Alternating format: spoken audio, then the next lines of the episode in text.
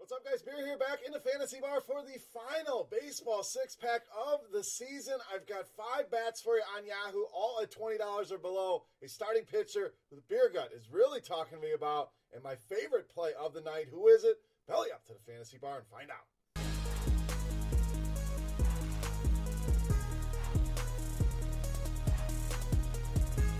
Welcome back, guys. Friday edition Beers Daily Fantasy Six Pack back here in the Fantasy Bar once again. And for the last time this season, giving you six of my favorite plays. But don't worry, we still got you covered over at Roto Grinders. A lot of great information for all your baseball needs. And I'll still be available to answer any questions we have. But got to start turning the bar over to football season here. So, wanted to take a minute before we get into things really quickly and thank the team at Roto Grinders, the guys behind the scenes. Simon, my dog, the best producer in the business. Thank you so much for all the hard work you guys do on these videos. You guys don't see them and they don't get the pub, but these guys work very hard. So I want to say thank you to them and a big thank you to all the bar patrons. Without you guys hitting the fantasy bar, there is no fantasy bar, and I realize that. So I wanted to say a big shout out to everybody who jumps in on the videos, comments on the videos, has a lot of feedback, even the negative folks. We still save some room for you here at the Fantasy Bar. But, guys, greatly appreciate all the support. Love doing these videos. You guys keep showing up at the Fantasy Bar.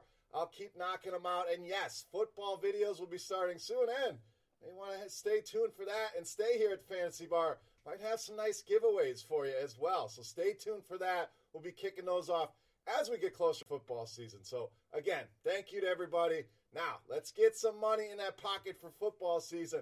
Let's start in the outfield with George Springer, $20. So Springer been very consistent here. 14 of the last 15 games, this guy's got hits. Six of those are multi-hit games and solid numbers against lefties all season long. You see that Woba over 400, the ISO over 200, so exactly where we want him to be.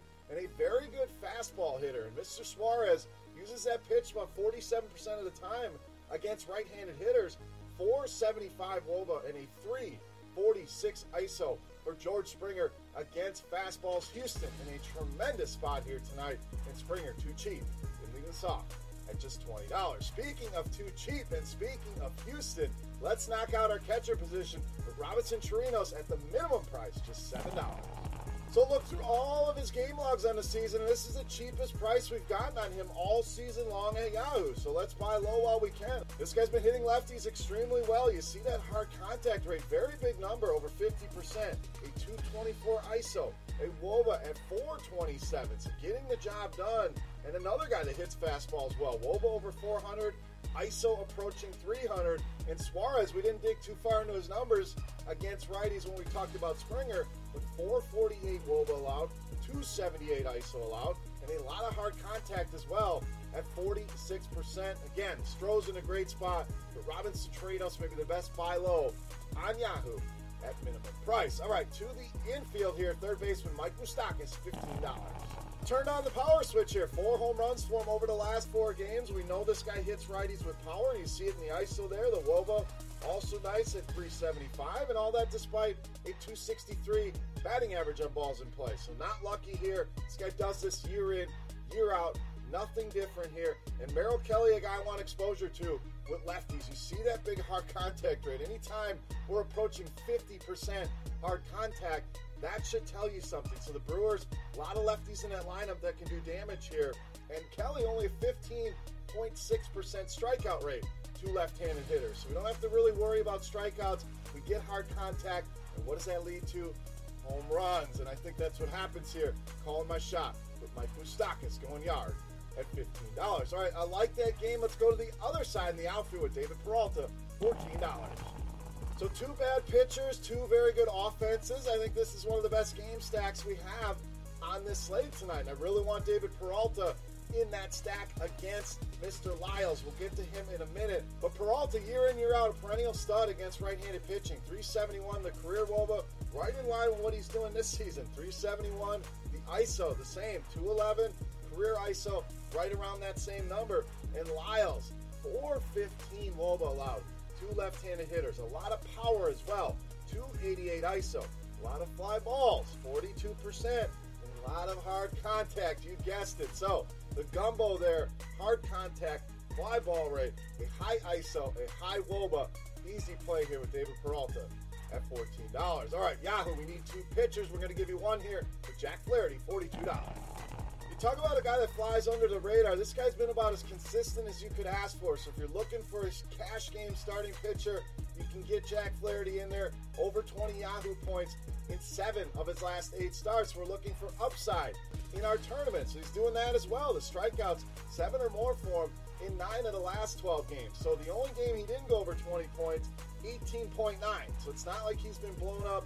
Very consistent. And a few of those very good teams in there. Teams like the Cubs, Houston, the Dodgers. So it's not like he's just picking on bad teams here. And the Rockies, middle of the road in a lot of these stats. Strikeouts 15th, WOBA, ISO, they're in the middle of the pack here. But the beer got really talking to me in this one, kept coming back to Jack Flaherty here. You get consistency, you get the strikeout upside, plus the intuition of the beer gut. Really like the spot for Jack Flaherty tonight at $42. All right, it's time to take a look at my favorite play on Friday night. But before we do that, guys, as always, I want to know who your favorite play is. Who's your beast of the night? Let's end this baseball season with a bang. Let's see how many beast of the night votes we can get there in the comment section. And while you're there on YouTube, guys, I need two things. Subscribe to the channel, then you'll know when all the videos are coming out. Not only mine, a lot of other great videos coming out. The football videos right around the corner. So that subscribe button will help you know when those are released. I also need you to hit that like button. Let's see if we can set a record for likes on this video for the season, guys. I greatly appreciate it. Now, let's take a look at my favorite play. Know him the Beast of the Night.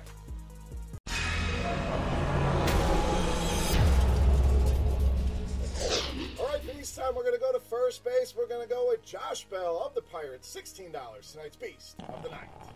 Now, Bell been very, very quiet, no doubt. You're going to look at his box scores. You're going to say, why the hell are we rostering this guy, Beer? Because he's going to go yard tonight. You're going to get him very low owned. But let's dig into the numbers in the matchup here.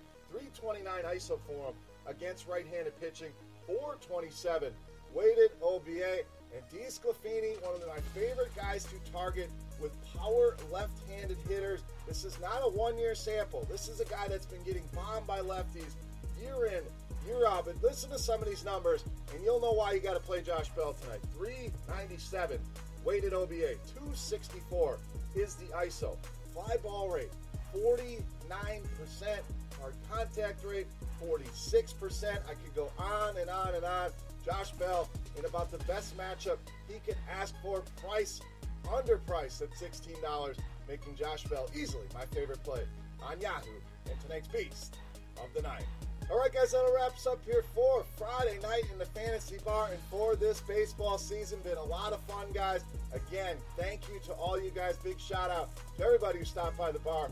Hopefully, you enjoyed it. Hopefully, you learned something, and hopefully, you put a little money in your pocket. We'll be back for football closer to the start of the season. For rotogrinders.com, I am Beer saying salut. Best of luck tonight, guys. Best of luck the rest of the way in the baseball season. And we'll see you right back here for football. Good luck, guys. Hey, thanks for checking out our videos. If you want more expert advice on DraftKings, FanDuel, or any other daily fantasy sports, make sure you check out the current videos playlist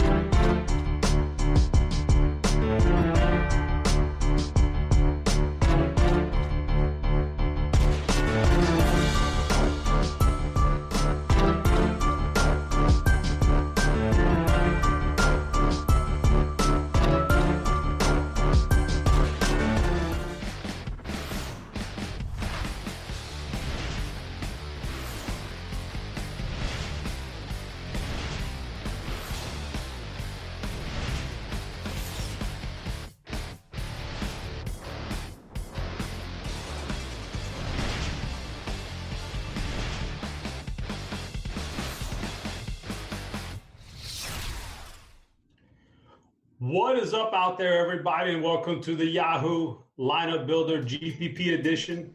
I'm your host for the next hour. Head Chopper We're going to break down some MLB game by game. Then we're going to build a lineup at the end. Whew, I'll tell you what, today I got a special treat for me today. I woke up thinking I was on the uh, schedule with somebody. Then for about an hour, I thought, I'm not. There's nobody wants to work with me here, man. I'm gonna be. I'm gonna have to do this show solo. And then all of a sudden, Mr. Cheese is good pops up, fills in like he's throwing down his cape over the puddle for me, and you know, I'm, I'm the damsel in distress, and he come and rescue me. So, Cheese, what's up, man? When I heard there was an opening to do a show with Chop today, I mean, who, who doesn't want to jump on that? I was stunned; it was still there for the taking. Yeah, um, yeah, shocking, just shocking, right? I mean, Friday nobody wants to work, but that's way. Hey, so uh, it's like you're at home right now, right? It's because you got your background up and everything. Yes, I am. I know last week you were partaking in the uh, festivities. Was it DraftKings, their big live final, right? So yeah, we were at uh, we were goofing around uh, Wrigley Field this time last oh, week. that's looked so that looked so good, and then it was, it was fun to be out there. Yeah, and then Saturday night you uh you had a really good opportunity there for I was kind of following along as it winded down and I thought, oh, this cheese is gonna finish another top three here. Another then all of a sudden you had that dramatic stuff happened in Milwaukee, kind of bumped you down a bit, but I was I was another pretty good showing. What on a on a scale of one to ten, how would you give that entire weekend that they put on last weekend? Uh, I mean, if you don't count Sean Doolittle in the rankings, it was uh, it was a ten. Yeah, I mean, it, it was a great weekend, uh, and um, it's just you know it's more tilting when something random happens in the ninth inning. But uh, now it was it was awesome that you know that uh, Kirk Dees was one of the main ones who benefited from that ninth inning. He got up to second, so at least one of one of our guys uh, had a nice payday, and uh, that was good to see. And a whole bunch of RG guys out there. Uh, we had a blast. Yeah, saw some of the pre pre uh, pre tournament night stuff out there hanging out at Wrigley Field. That did look like a blast, but uh, here we go, man. We're going to get back on this horse here on this Friday night and uh, try to win some money here for the just the common folk, not not you not you big dogs out there doing live finals and hitting home runs and wriggling and stuff. This is just for the common people. So I, I hit no home runs. Don't worry. I mean, who was so looking at all the BP that was taken? Who who would you say was the uh, most efficient hitter out there? Who now who was the most powerful hitter out there? Uh, you know, I I didn't notice who was who. Like there was a handful of guys hitting the ball really far, but I cannot comment on who they were because I do not know. Like I was hiding from the like like people were gonna hurt me, so I, I was barely barely watching. I was just looking out for myself. Yep, fair enough. Just enjoy your own stuff. That sounds good. Before we get cranked up here, let me kick off a few things I need to I need to get in here real quick. Guys, the like and subscribe button, please click it. Like and subscribe, whatever format you're walking, watching watching this on. Please click that. That's what keeps this thing going. NFL is what is that? It's quickly approaching. We're about a week and a half to two about two weeks away, I guess, from NFL. NFL Premium Discord, major major factor this year. Uh, we're going to be doing a lot of stuff in the Discord channels. If you're if you're not already a premium member out there in the Discord, please get in there because you're going to get a lot of crazy good stuff in the Discord this year and college football. I'm going to drop the college football in there too, even though my promo says just NFL. I can promise you uh, uh, college football Discord is going to be awesome too. Uh, best ball in Yahoo, that's live. You can get on that. It's not on my promos, but I'm gonna kick Yahoo a little best ball love right there if you want to get on that. The RG badge promo, this is the good stuff. This is my favorite part. You know that old RG badge thing where you got to switch your avatar to the RG avatar and all that good stuff. You know all that, how that works out, and you get all the free stuff. Well, listen, you don't even have to win anything. You can just randomly be chosen to get a shout out on the show, like these two guys here. These are your shout outs for the RG badge. These guys switch their avatar to the RG badge, they get a shout out. Silly Dad 101, you get a shout out. And uh, let me see if I get this one. MHDU 2424. MHDU 2424. You get a shout out too. So that's the uh, that's the legwork here, man. Now we're ready to get into some baseball in this little. What do we got? A full 14 games here. 14 games sounds good, right? We've got um, either 13 or 14. Yeah, uh, there's an early game think, going on. I right think now. there's one early game, and uh, looked like Adam Eaton hit a home run, so I went in and closed my laptop on that showdown because if you don't have Adam Eaton. All right, so first game on the board. Oh man, we're gonna kick it off here. Kick it off in style with one of my favorite offenses on the night Tampa Bay travels to Baltimore with the park upgrade facing the Orioles. It's Ty Blach on one side, Trevor Richards on the other side, 10 and a half total here. Uh, start off with the pitching. Trevor Richards, Ty Blach. Did they move the needle for you? Uh, I mean, definitely not Blach. Uh, Richards, if Richards was like minimum salary, I would be looking at him. Um, the problem is he's just not pitching long. Like he's only been in Tampa for a while. They had him down in the minors, pitching two innings at a time. They just have this idea that starters are supposed to pitch four innings, and uh, it's it's really kind of rough. Anyone outside of their top couple guys, like um, I, I just I just don't think he's going to pitch long enough to be useful. Like skills wise, him versus the Orioles, sure, but at thirty three dollars on Yahoo, he's not really on my board. Yeah, it's kind of where I'm at with the pitching. That leads to the offense. I'm gonna kick it off with this good offense. Tampa Bay taking on Ty Blach. So, uh, looking at this lineup here, when I did my morning research, uh, there was a couple guys who stood out. Looks like uh, some of them didn't make the lineup, but we still get a nice little lineup here against the left-hander Ty Blach, who hasn't been very effective this year at all. Uh, Tommy Pham jumps off the page. Uh, Jesus, Jesus Aguilar has been a guy in the past. He's been pretty good against lefties this year. I don't know. The numbers just don't look good. Maybe you can break that down for me a little more. Why that would look so bad this year, and he's been pretty darn good the rest of his career against left-handers. But Tampa Bay offense, who does it for you in this in this lineup?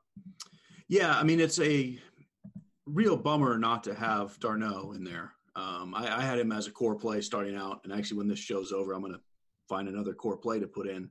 Um, the good thing about them is they're cheap.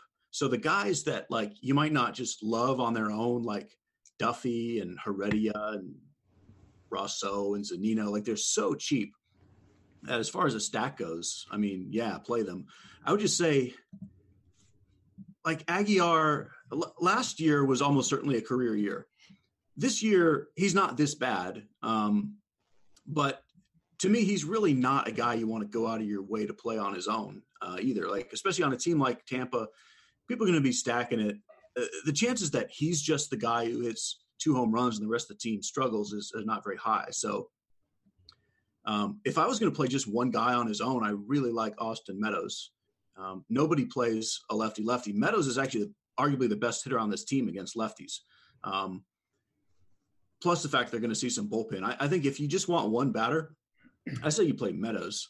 Um, and within a stack, I think even though they're the expensive ones, I think you need Pham and Meadows, and then just kind of filter in this mess of lesser hitters uh, that are cheap.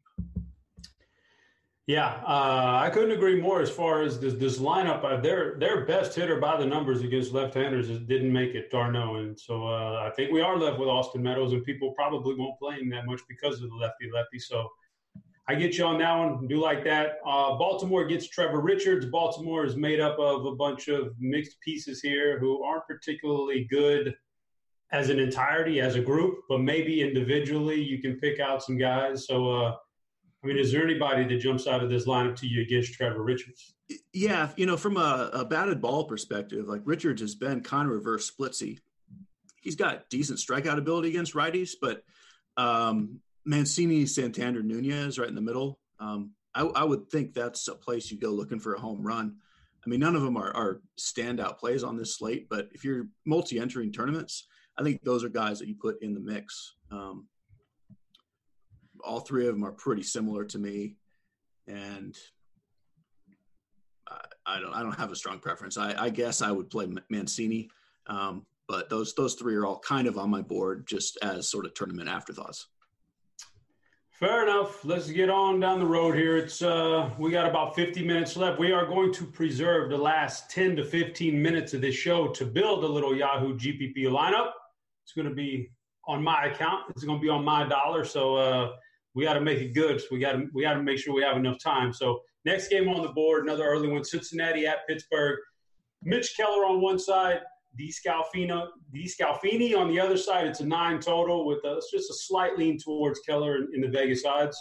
Keller, DeSclafani, DeSclafani, you know what I mean. But uh, what do we got here for the Mitch Keller's got a pretty good pedigree, right? But uh, can we use him tonight? Yeah. So Keller, like one of these days, he's just to turn it on and figure it out. Um, he is going to be a very good pitcher one day, but I, it's kind of just wishful thinking to think it's today. Like so far, he's been just kind of okay. Like the stuff is fantastic. Um, I think he's definitely tournament playable, especially on Yahoo. I mean, he's only twenty six dollars. Um, so yeah, like even if he's not great, he doesn't kill you. Um, but there's a lot of good pitching tonight. He's just kind of maybe good pitching, so uh, he is not a priority at all. Um, but you know, I, whatever you call the other guy, Desclafani, uh, Anthony Desclafani, um, he's not Yahoo playable at all to me at thirty nine dollars. Like that's a goofy a goofy salary for him in this matchup, even though he's a semi talented guy. Uh, I, I think he's not really playable. So let's start off with some hitting here on Cincinnati. We got Keller on this side. We know this park. It's a pitcher's park, but if there is any kind of lean, it's a lean towards left-handed hitters. A little bit easier for them to hit home runs here. So got some guys at the top of the order. Uh, Van Meter, Galvis, a switch hitter. They're they're going to get the bat left-handed here against Keller. Anybody in the Cincinnati lineup that uh, you look at and say, all right, I could put them, I could put them in my, my core tonight. I'm pretty on board with Van Meter leading off at twelve dollars. Um, we've also got, you know, Derek Dietrich is back in the lineup. He's been out for I don't know a month. He's minimum salary, even though he's at the bottom. I think they're both interesting. Um, you know, the best hitters on the team, Suarez and Aquino, they're they're a little too pricey for any sort of a core primary build, but but they're fine. So I would say Van Meter is is kind of the the main target here. On the flip side, there we got a Pittsburgh lineup. It's pretty much been like a one man show all year long. It's it's just been Josh Bell. Hasn't been particularly good lately. I guess since the All Star break, he's kind of cooled off a bit. Uh, it's down to sixteen dollars. It's against a mediocre right hander. I mean, is, is, Josh Bell the only guy that's even playable in his lineup? Um, I've got Bryan Reynolds on my list as well. I mean, Desclafani against lefties, like just loves to give up home runs. It's like his favorite thing to do. Um, it's give up home runs, and then he likes to go out and see movies and uh, play yes. at the park with his dogs, and then give up more home runs. Those are like his four main things. Um, so yeah, Bell first, but I, am pretty interested in Reynolds as well. He's another guy that just kind of came out of nowhere, but hits the ball hard, has has good power. So I I, I would play both of those two guys in tournaments. Sounds good. To keep that in mind when we build that lineup in a little bit. Atlanta at New York is our next game. Pitchers duel here, seven and a half total, raises some red flags on the hitting. Foltynewicz on one side, Jacob DeGrom on the other. DeGrom's minus 190. So uh, I know DeGrom's got to be near the top of your list. And uh, just how far up the list is DeGrom, and where does uh, where does Folty rank on this on this slate of games? Yeah, so I mean DeGrom is definitely the top guy for raw points. And on Yahoo, it's not really that hard to fit him. Um, I, I, think you can just play him. There, there, are other pitchers with the same upside who have easier matchups. But as far as just who's the best pitcher, like who's not going to ruin your night, it, it's it's always Degrom. So, and I don't think he's by any means a must play, uh, but I do think he's the top play. And you know, Folty I like the salary. Um, he's been kind of like clearly last year was was the breakout year, and it's not coming back. Um, he's had his moments this year, but I don't I don't think he's trustable by any stretch. I don't think the Mets are terrible, but you know this lineup isn't really great either. I mean, the bottom of this lineup, once you get past JD Davis, um, I mean, there's some very easy outs down there. I think he'll be fine. Like I, he is definitely in my mix. Like I've got him ahead of guys like Keller and Trevor Richards, um, but still not not a priority play. Yeah. Do the Mets? Do the Mets? Uh, do the Mets make the playoffs? I'm gonna answer you. I'll ask you a question there. They're they're on they're on a hot streak, but yeah, I, am going to say no, but it, it's going to be interesting. That's going to be fun uh, down the stretch. All right, so these two pitchers, I mean, Degrom's obviously a stud, and Folty's decent enough. Is it is it decent enough to drive us off the hitters in this game? Yeah, I mean, I think it's pretty goofy to play Braves. I mean, you can like some of these hitters, like Acuna and Freeman, they're just so good. Sure, you can play them anytime, but I think it's getting really too tricky. Um, I do think Alonso and Conforto are pretty playable. Um, in the past, Folty to lefties has been kind of a thing this year. He's not even really doing much against righties. So as far as just finding a home run, um, I think both those guys are very tournament playable. You could even do JD Davis, although I mean this is not the game you want to focus on. So pretty much just Conforto Alonso is one off for me. Fair enough. Kansas City is at Cleveland tonight with uh, Plesac on one side, Jakob Junis on the other side. Cleveland minus the 190. It's a nine for a total. Uh, mainly all that goes towards Cleveland, that implied run total.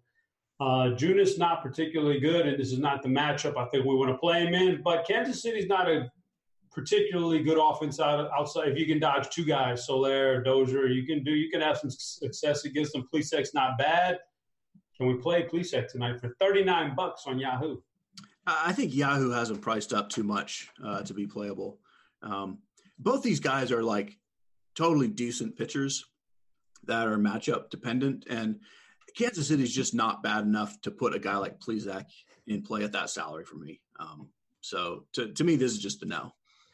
All right, then we get to some offense. Uh, like I said, Sol- Soler, Dozier, awesome one-two punch for Kansas City this year. Uh, is there anybody outside of those guys, and how high how high do that, those particular guys rank at their positions for you?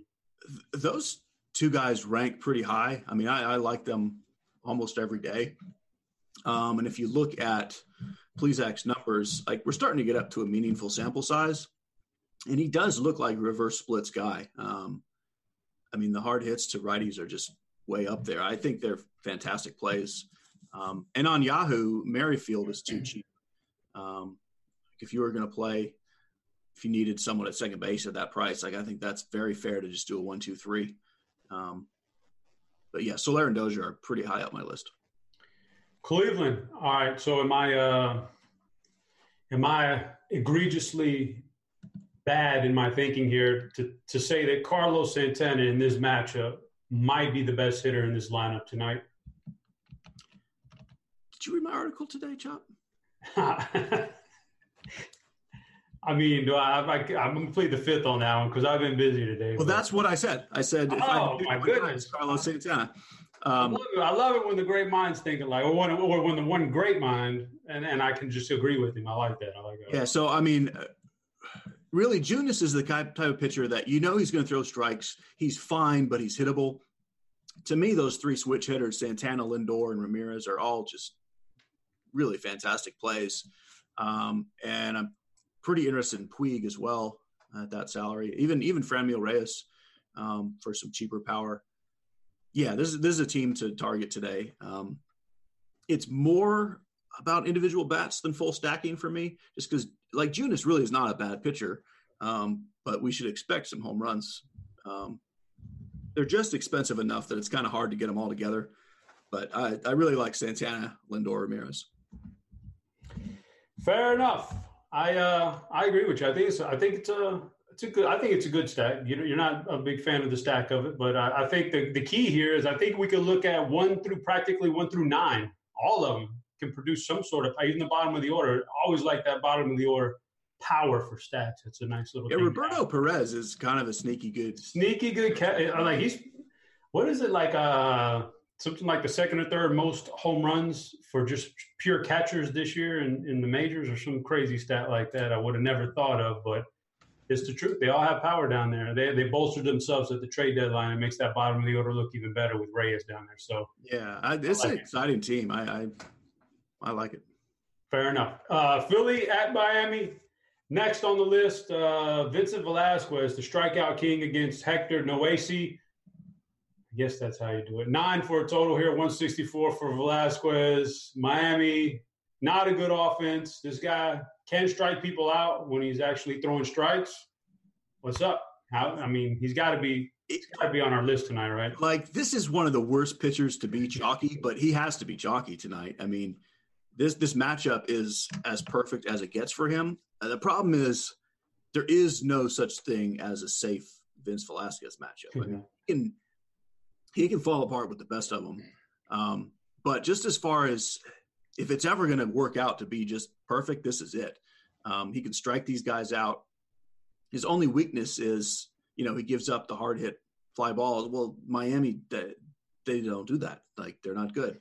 Um, Yeah, I, I, think Velasquez is a chalky pitcher, and I like him. So, um, like, I'm not going to go all in on a guy like this because he's just fallen apart too many times. And there's always some innings question because he gets a little wild. Um, but yeah, he's a, he's a good play. Yeah, I agree. So uh, yeah, you, you, do have to temper your expectation. I, we've seen plenty of aces this year just get rattled by teams that they should dominate. So of course Velasquez. Seems like it's Miami most of the time. Too. Yeah, it is. That's what I was going to say. But uh, it seems like so he, we know he could fall apart. That's why it's the beauty of baseball. When you enter a bunch of lineups, don't you don't have to use the same guy over and over. Like basketball, you would use you know. If I love me some James Harden, I'm gonna, I can play him in 100 percent and feel pretty good about it. You don't want to do that in baseball. So but he's a he's a pretty good pitcher when he's on. This Miami lineup not good, so I'm going to assume that if we're going to do anything, we're going to one off a guy out of the heart of the lineup, Brian Anderson or something like that. But I really yeah, want to. Like, I'm always willing to look for a home run against Velasquez, um, Anderson, and and uh, you know his friend Cooper. yeah. Cooper, oh yeah, I like it. I like it. I, I, I like that. Those are the two guys. Yeah. On the flip side, Philly gets Noesi and they get a. Uh, it's a park downgrade for their hitters here. This is a big, spacious ballpark out there in Miami. But uh, what can we do with Philly here? I mean, how how high up the stack list do they rank? I mean, I could make a case to put them first based on ownership. Um, like, just nobody plays any bats in Miami ever, regardless of anything. Like, it doesn't matter who it is it could be the 1927 Yankees in their prime against me, and no one would play them because it's in Miami. Like it's the strangest thing. Um, no, it's not ideal, um, and like they don't have Bryce Harper in the lineup, but that just further lowers the ownership. Like no one's going to play him. Um, I think at, at, least you should be considering Hoskins and Realmuto, um, maybe Dickerson, and they're just cheap enough to, you know, just cheap enough to stack and feel okay about it. Um, like I don't put them first at all for who, who do I think is going to score the most runs? No, I don't think it's going to be them. Um, but the team that nobody's going to play other than probably Hoskins that could go off, I would say it's Philly. Yeah, everybody's got their guys. Those particular guys in whatever sport that you just gravitate to. You just, I guess, for you, it's what Matt Carpenter is your guy, one of your guys. Well, that was last year. I haven't played him this year. Yeah, for me, it's Corey Dickerson. So when I see this guy batting cleanup tonight, I'm ready. I'm ready for it. That's that's, that's my guy. So I, I, like. I'm with you. I like that Philly stack. All right, let's get to a more uh, hitter friendly ballpark. Uh, Texas Rangers at the Chicago White Sox. Tough pitching matchup though for hitters. Lance Lynn on one side, Dylan Cease on the other side. Eight and a half total. Uh, minus 138 for Lance Lynn. It's a bad ballpark for pitchers. It, it does. We get we get a lot of home runs here. Can we? Well, I mean, how how how do these guys rank on your list? Um, very interested in Lance Lynn. Um, Fifty-three bucks. That's a big. That, that's a big number. It's almost a good thing. Like when okay. when a guy is clearly overpriced, I see it as a good thing. Like he's more expensive than Jacob Degrom, um, which just means no one plays him. But righties against the White Sox are such a thing. Um, I'm a little nervous on Lynn. Like he started slowing down, the controls gotten a little wonky, but I mean he was so good for so long. Um, and it's righties against the White Sox. Um, I, I, I can't quite call him my favorite tournament option because we've got Flaherty coming up, but um, I think Lynn is absolutely fantastical play. What about Cease? I mean, uh, I know he's a young guy. He's, he's got the pedigree. I mean, how, how would you rank him tonight, just in a vacuum? It's kind of like the Mitch Keller thing. Like yeah. one of these days, he's just going to everything's going to be amazing. He's going to figure it out. Um, I do not like this matchup for him. Um, he's been terribly bad against lefties. Um, and it'll be, you know, four, four of the top five batters are lefties. There are some, I can see him getting things done against the bottom of the lineup and get some strikeout upside. So I do think he's tournament playable, but I, I favor the, the Texas lineup just because of how good those four, four lefties in the top five are. Well, let's talk about that Texas lineup for a minute against Cease. What's uh, what stands out to you? So, I mean, what stands out is Cease has struck out 12% of lefties. Like he clearly doesn't have this figured out yet. Um, he'll get there, but not there right now. Um, Choo, Santana, Calhoun, and Odor are all good power hitters. in Chicago. Um, I would play them all on their own, or I would play them all together. Um, I love them all. Chicago White Sox. I mean, I, I, can't believe that they did Jon Jay wrong and, and, moved him all the way down to six. This is a clear cleanup hitter in 2019, and, and, he's getting the bump down. I don't like that at all. But other than that, Lance Lynn, pretty good pitcher.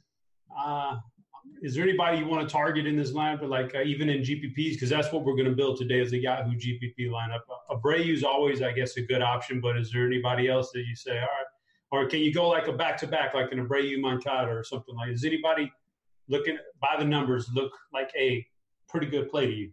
Uh, Moncada is the only guy who's on my radar here. Uh, Lynn is a little worse against lefties. He's still decent, but you know, more or less an average pitcher to lefties. Um, and uh, Moncada is the best hitter they have uh, against against righties. I mean, Abreu maybe, but because Lynn is better against righties, so to me, that's a that's a one man team. All right, good. Let's move on to a real game now. A, a real team from Texas, the Houston Astros, at home tonight against the Angels. Jose Suarez on one side, Zack Greinke on the other side. We got a nine total here. Greinke's minus 280. Huge number for him. Uh, I'm assuming we don't have much interest in Suarez, but uh, Greinke. yeah, well, so, maybe, maybe you do have interest in Suarez. No, I, I don't. Words in your mouth. I think you said that fine. Um, yeah, so Greinke, uh, Yahoo, to me, he's overpriced. Um, like, he has not shown any sign that he's going to be a different type of pitcher in Houston. Like, we all hoped. Maybe they'll yeah. turn him into a strikeout guy same old Zack Greinke, which is absolutely great in real life. Um, but he's the kind of guy that needs to be cheap or have just a perfect matchup to want to pay this price. Um, so personally, on Yahoo, it's not really a Greinke play for me, um, but he's certainly good enough. You you can get away with it. Um, but obviously, this game is just all about Houston bats. Um, and that's where you should start most lineups if you can. With uh, all right, just to clean it up a little bit, he's good enough though, Greinke, that we don't want to uh, target any particular Angels hitters, though, right? Yeah, I mean the only thing I would say is this is one of your slates where you can get Mike Trout under five percent ownership, and theoretically you should always do that. Yeah, regardless of anything, but but that's about it. All right, let's talk about uh, this matchup with Suarez then for these Astros hitters. We got a guy who's uh, just been pretty bad in general, but particularly terrible against right-handed hitters. You know, can't strike them out, gives up the hard rate hits. And looking up and down this lineup, there's a couple that really stand out to me. First guy, I want you to talk about Altuve. I got him as the number one second baseman tonight. Surprisingly enough, he's come back from the injury, which kind of altered the first part of the season for him. Hasn't done anything, hadn't set off any bells like like he did a couple years ago when he was MVP. But still, you look at the numbers; he's probably the best guy in this lineup against left-handed hitters this year. So, how high does Altuve rank in your second baseman rankings? Um, to me, Altuve is the third hitter on this team. Like I, I like Bregman and Springer considerably better, and they're cheaper. Like I don't, I don't like twenty six dollars for Altuve. Like that's a weird salary. I mean, of course, play him. Like, yes, he's the best second baseman tonight. Um, but as far as when you take salary into account, um, that that's kind of a little wonky to me. Um, like I, I would prioritize Bregman and Springer first. But by all means, like those are your three guys um, to build around. Yeah, Bregman. Bregman is definitely the next guy on the list I was going to talk about. When you combine Altuve and Bregman and their lack of striking out against left-handers with their power, and Suarez's lack of being able to strike out right-handers, it's a pretty good recipe for a little uh, mini Houston stack there, right? And add add a Gurriel, a little layer, who strikes out even less than both of them. Oh, like I saw that number. That's a crazy. He's like I, I don't know how I don't know how Suarez gets through this. Like it's it's um, he shouldn't. Could be pretty rough. And then uh, just when you're uh, think you're out of the weeds on right-handers, they, they, you, you got to face Alvarez, and that's a pretty tough task too. So Houston, let's say you were in tournaments, kind of same thing as that Austin Meadows thing. Like, just nobody plays a lefty lefty. Well, yep. Alvarez has all the power in the world against anybody. Yeah, he does. It, it doesn't seem like it affects him too much. You know, if you're pitching in his zone, he's going to hit it out. That's that's what he's kind of been. So, I like that play. If you're stacking them, give me give me your uh, based on the Yahoo salaries.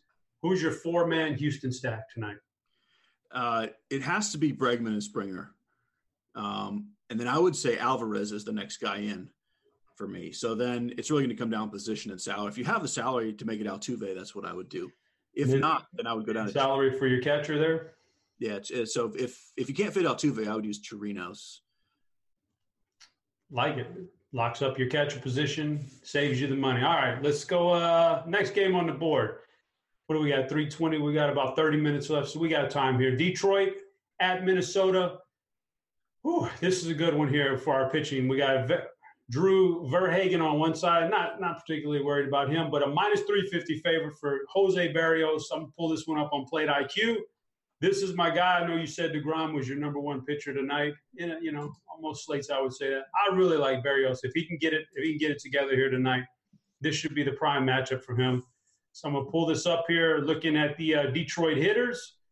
I mean, we, we got a guy who can strike people out, but this this lineup just terrible. Look at all this red we have for uh, strikeout rates. We got one, two, three, four, five guys over 28% strikeout rate against right-handers.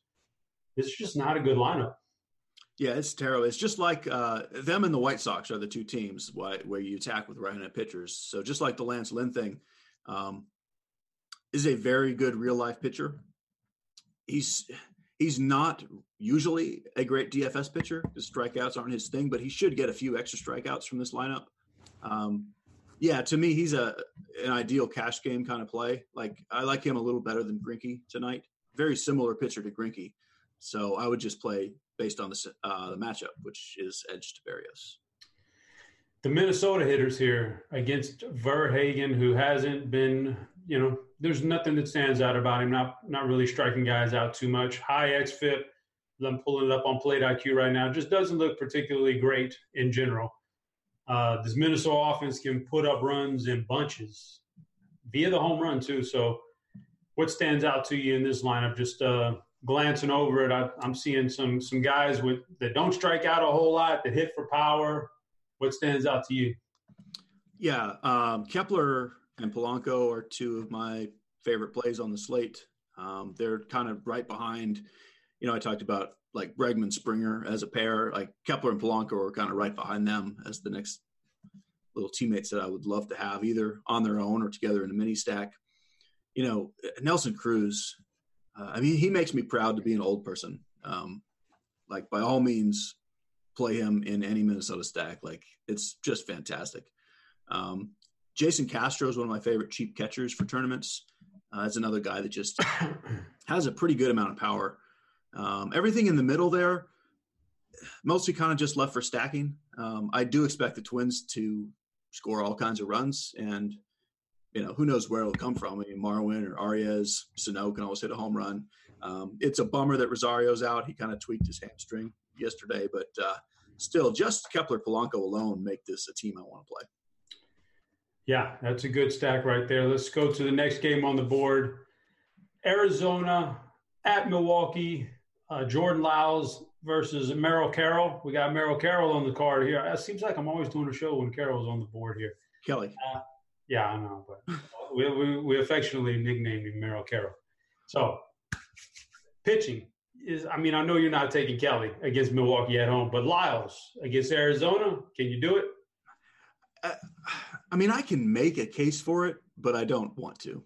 So, okay, then let's talk about hitting. Then with, yeah, let's, start off with Arizona against Lyles, who's a very average pitcher. Anybody in this lineup? We do have a lineup out right now. Actually, anybody look like they're uh, in pretty good spot tonight?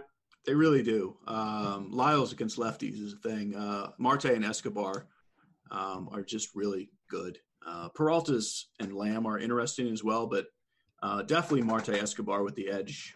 When you add in, there's always the chance of facing some good lefties later. So give me those two guys. Um, I do like that Lamb salary on Yahoo. He's minimum. Uh, you might need that. He's fine to stick in at third if you need something cheap. Yeah, who doesn't like a little lamb? Got to have a little lamb there. All right. On the flip side, though, mm, Kelly, ham chops. Ham chops. Kelly is uh, well, he's he's okay, but looking at some of his numbers, they don't look particularly great. Yeah. And you, you know, obviously uh, a good lineup. We don't have it out just yet, but when it does come out, I got to assume the MVP Yelich is going to be in there.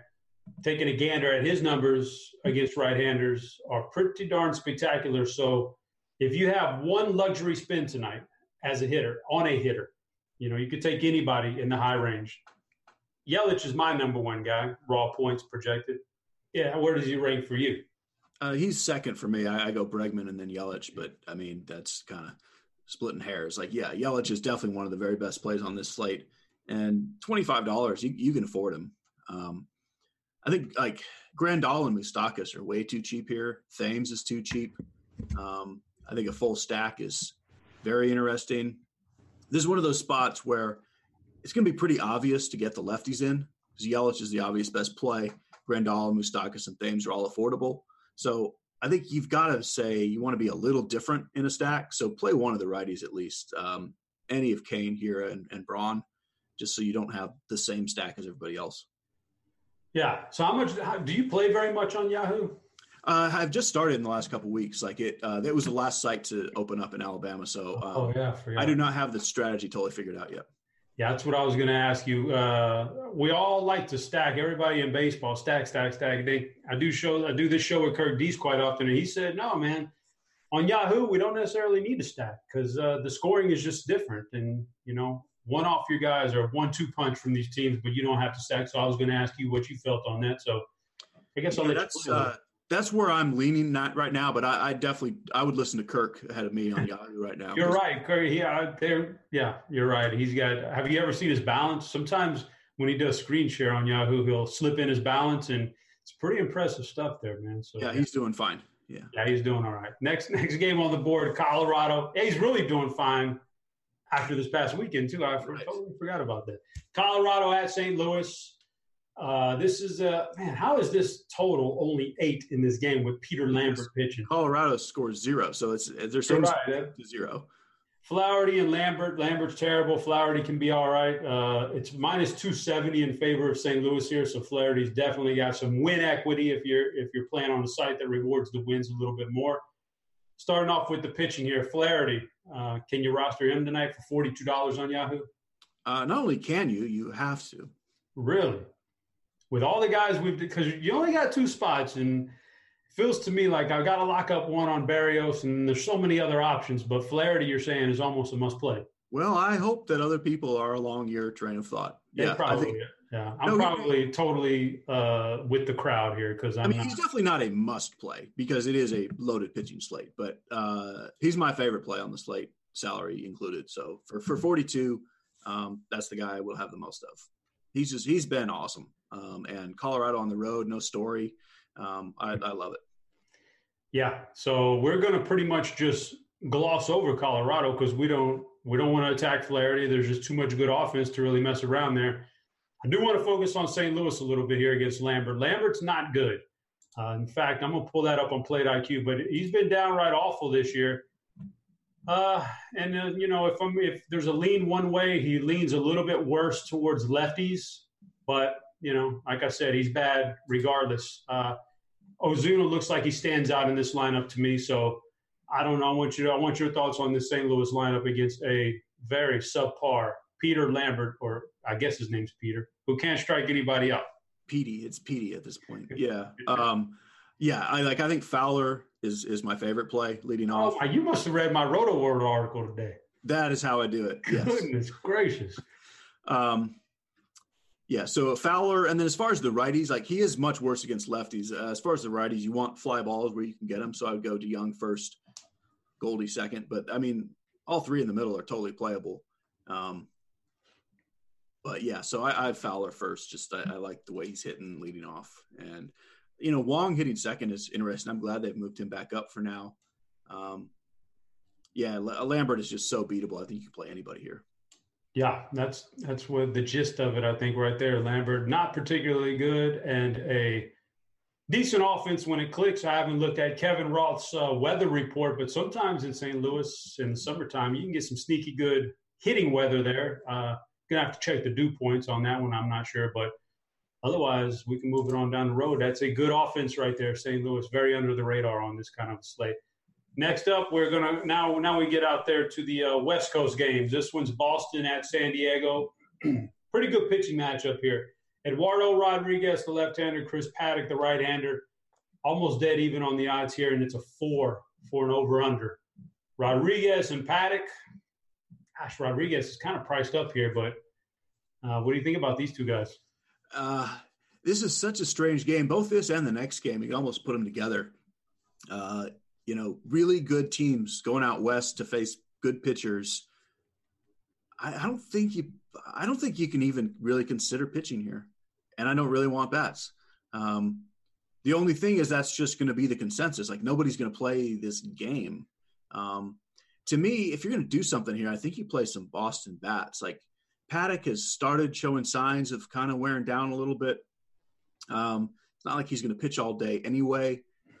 De- Devers is a guy I like regardless. Um, it's it's tough to want to pay for like Betts and JD and these guys on this slate, but just the fact that nobody's going to do it makes it interesting. I think you I think you hit on a point there for DFS in general that if you can find a trend and you can get on it before other people, that's really how you make your money. And whatever sport it is, you find that trend. And if Paddack's looked great all year and now he's kind of hitting some chinks in the armor and you can catch it before other people and get on it before they do the infamous 10 day injured list here next week or after this next start, then uh, you can make some money. So uh, I would agree with that. I like that. I like that scenario. All right, what do we got here? 20 minutes left in this program. Couple uh, West Coast games to go, and then we'll start to build some lineup action for you. Maybe maybe we'll have enough time to uh, go two different routes on our lineups. But the next game on the board, this is a real barn burner as far as real life stuff here. New York travels to the LA Dodgers tonight, eight and a half total. Uh, incredible year Ryu's having on one side against James Paxton. Not not such an incredible year, but boy, he's he's got talent to get there. He just hasn't pieced it together in the Yankees uniform yet. Is tonight the night against these Dodgers where he really just uh, he just puts it together and strikes out like twelve guys? I mean, it shouldn't be, you know, based on the matchup. Like he just he hasn't been efficient at all. Um, I can't I can't use it. Like I love that salary. Like based on who he is and the history and the, the strikeout ability, to be thirty six dollars seem it seems pretty wonky. But I'm not playing him. Uh, I, but I don't really want to play bats either.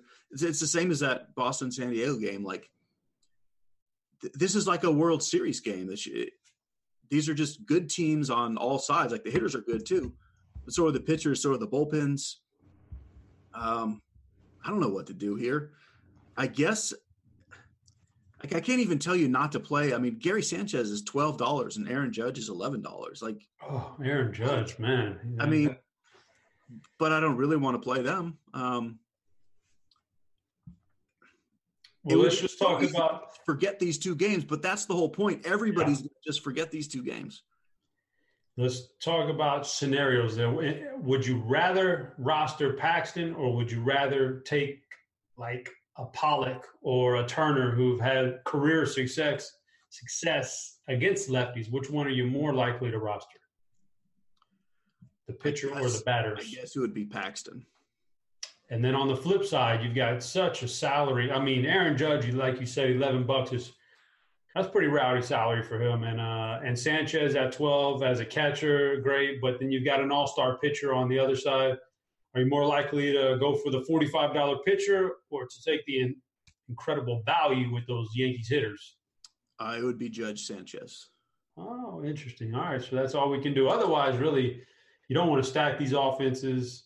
These offenses are good enough. You really don't want to load up on too much pitching against them. So I get it. We're kind of in a catch 22 here, but uh, you, you, can always extract a little bit of value from somewhere. We don't have quite the same uh, scenario in the next game where I think we can rack up on some hitting here. Maybe. Toronto at, at uh, Seattle, nine and a half total. Trent Thornton on one side, Justus Sheffield, 28 bucks on the other side, pitching for Seattle tonight. The pitching, is it uh, 27 bucks and 28 bucks? They're definitely cheap enough. They're cheap for a reason, though. Are you uh, interested in either one of these guys? Uh, I don't think you need it on Yahoo. Like the thing about Yahoo, like the the really cheap pitchers aren't that much cheaper than the mid tier compared to like what they are on DraftKings. So I, I don't think tonight that you need to go down here. Um, it's interesting, but like Thornton looks like another guy that's wearing down. Um, to me, like the time to play him was two months ago, and I that has passed. With with Sheffield, I, am so interested in what happens here. Like this was a top prospect a few years ago, and every time he's been at single A or double A, he's been like amazing. Um, but every time he's gotten higher than that, he's been just brutal. So this year at at triple A, he was horrendous, and they sent him back down to double A, and he dominated again. So now they're just calling them all the way up and letting them skip AAA as if that's going to fix the problem of not being able to beat better hitters. I, I have no idea what's going to happen with Sheffield. Um, I think you you can play him and you can stack against him because we have no idea. We'll start off with the Seattle offense then, real quick. Uh, there's a couple guys who are kind of interesting in there. It's a late game. You know, you get these West Coast games, and they're just not as owned on a full slate as the earlier games. So a guy like Seager flies under the radar. Vogelbach, definite definite power there, flies under. And like you said, Trent Thornton not looked particularly great lately. So uh, the Seattle offense, who can you pick out? And is it generally, do you think it's a good thing to target some of these guys in this offense tonight? I think Vogelbach is definitely one of my favorite plays on the whole slate. Um, other than him, you know, maybe a little Seager, um, but pretty much I'm just playing Vogelbach. I, I, was looking at Seager earlier today on DraftKings. But it's, it's absurd that he's twenty five dollars. Yeah, taking a look on Yahoo. This is the first time I saw the Yahoo price on Seager. That's they max him out at twenty seven dollars for a hitter. So the the maximum salary, like the Mike Trouts of the world, are twenty seven dollars you know, to pay twenty five percent. I feel like they they they hit the wrong button. Like it's it's one of those things. It's, that's just wrong. So, but Vogelbach is they hit the wrong button on the other side. That Vogelbach is he does provide a lot of power there for that uh, nice little nice little left-handed first baseman action right there. Toronto, I think, is very interesting for the for the reasons that you said. We just don't know what we're going to get out of Sheffield. We've got a young lineup. These some of these guys can just flat out hit, man. So uh, who are your favorites in the Toronto lineup, and is this one of your sneaky sneaky stats of the night? Yeah, I don't think it's going to be that sneaky. Other than that, it's a late game. Um, I've I've heard a fair amount of talk on stacking them. You know, I, I mean, I really think this is more a stack than anything because when when Sheffield has come up to higher levels, he just he just starts walking everybody like he's scared to throw a strike. So when that's the case, it's pretty hard to guess who's going to get the pitch to hit. Um, you just think there's going to be a bunch of base runners. Um, really, any of any of the righties um, are fine to play on their own, but just because I know that I don't know, um, I would rather just stack it and say if he looks like he looked last time they called him up, he's just going to walk everybody. All right, fair enough. I want to turn our attention now to uh, we got 12 minutes and we're going to build at least one lineup here. So uh, maybe two if we get a chance. But uh, let's take a look at some Yahoo pricing and let me build a, a roster on my end and put it into the tournament tonight. Let's start off with Would you agree that when you're building your Yahoo lineup, or we're, we're using Yahoo because we're doing it, but just about any lineup, pitcher is, is the first place you want to go to at, at, when you're building a tournament lineup, or do you prefer to start off with maybe your favorite hitter? Yeah, uh, in cash games, it's pitcher. In tournaments, not necessarily. Um, um, like on a slate like this, um, you know, there's enough pitching um, that personally, like, you know, I have a lean towards Flaherty, but you might just say I like anyone from DeGrom down through uh, Velasquez all the same, and in, in which case you want to pick out your favorite couple of hitters first. Well, on a night like tonight, where we've we've gone through these game by game, we know what we got at pitcher, we know the definite studs and the value plays at hitter what are we most likely to roster first here if you're building your lineup tonight? I would pick my favorite of those little mini stacks. Those little, there's a couple of there's those several little two man um, pairs like the Bregman Springer or the Polanco Kepler. Um, All right, uh, something like that. Um, okay, let's see here. I want to all right, I can I can live with uh, the Houston stack, the little mini. Although I know we want to pay, pay up, we're going to pay up for pitching too at some. Well, but uh, let's go Springer, Springer, Bregman. If I have enough later on, I, I want to include Altuve. I just think, think he's such a good second baseman tonight. But let's type in Springer. Uh, bear with me, my typing skills are rudimentary. Springer. Typing is hard. Bregman. I'm I'm just you know trying to do one hand the one handed the left handed type. It's you know, it's tough. All right. So we got that little two man stack. I can add to it later. I do I do like a couple more pieces from Houston, but they're so expensive. Want to make sure we get some uh, other pieces around there that we like. Now we're going to go to pitching. You seem to think Flaherty is your just your your guy tonight, right? That is my guy tonight. Yes. So I'm gonna I'm gonna plug him in there. So then uh, I've got a, a, short list of options for that second pitcher spot. If I want to spend a lot of money, if I think I can extract a lot of value from, you know, there's always seven dollar and eight dollar hitters on Yahoo that are just really good and underpriced. Uh, then I could take a guy like Degrom. Uh, but for four only four dollars less, which I think may drive down the ownership a little bit on Yahoo, I can get Berrios. I think Berrios is such a good play tonight. And then we talked about another guy who's even cheaper. If I want to load up on offense, I go down to $36. Take Velasquez against Miami. This is a tournament team, so I know the outcome is not always going to be great, but this is a tournament. So I just need it to happen that one time tonight. So out of those three guys right there in the scenario I've covered, which one are you most likely to uh, roster tonight? DeGrom, a little bit less for Berrios with less ownership, or just save the money and go Velasquez? With what you're saying, I think you go with Velasquez, who has the points per dollar upside, and that might allow you to get your Altuve in there. Okay, I like it. Anytime I can get some Astros, get drop excited is all. oh, all I like it. When I get the Astros in, are the Astros your favorite to win the World Series right now? Yeah, for the next decade at least. Oh, that love man! You're now they're you're so talking, good. They're you're so talking good. dirty, man. You're talking dirty. All right, we got to get on here. All right. Uh, Next, okay, we got $13 left per player. We filled out Bregman, Springer, Flaherty, Velasquez. Now we can start looking at uh, maybe position by position real quick and, and see if there's anybody that jumps off the charts. I go to catcher. Usually we can find a lot of good value at catcher. A guy like Gary Sanchez is 12 bucks tonight. Grandal's only $13 against Merrill Carroll. I mean, you got to love that. And then there's always this string of $7 guys like Chirinos and there's always going to be guys like uh, Omar Narvaez, Nar- Narvaez is out there for seven bucks. Catcher is always a very fruitful position on Yahoo. Uh, do you have a favorite, or do we want to come back to that? Um, given that we have those two Astros and not a lot of money left, I would lean Chirinos there. All right. We're, hey, like I say when I go to the club, money is not an issue. So we're going to play Chirinos, but we can always circle back and get us a, a true a true certified stud at, at, that position if we want to. All right, so fourteen dollars per player left. First baseman. Let's take a look at first baseman. I'm going to pull it up on my lineup builder real quick. All right, first baseman. Whew, we got some more There's good. An obvious correct answer, but I will let you figure out what that is.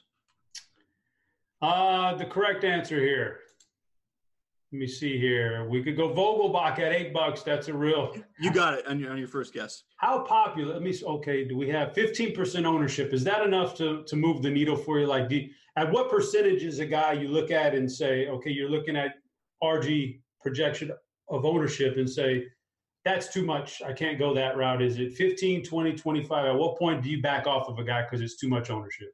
Um, if if we're not at twenty, I'm not that worried about it. Not worried about it. Okay, Vogelbach at eight is good, and there's a lot of good options at first base. But you're right, as far as uh, dollars are concerned, we can we can play that. I can put that on there. I have no problem. So let's plug that one in. That's going to bump us up to slightly over fifteen dollars per player left.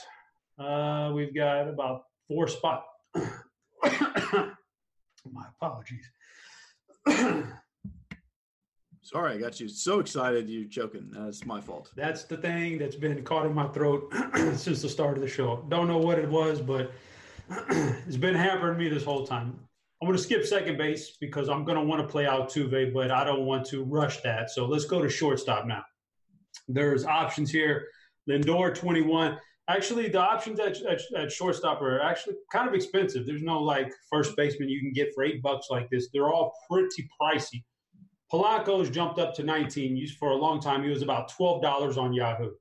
Lindor's 21. There's, I mean, options, but they all cost money. The really good ones. So, shortstop, what stands out to you here on Yahoo that maybe we could uh, stick on this lineup? We've got money. We can play whatever we want, really.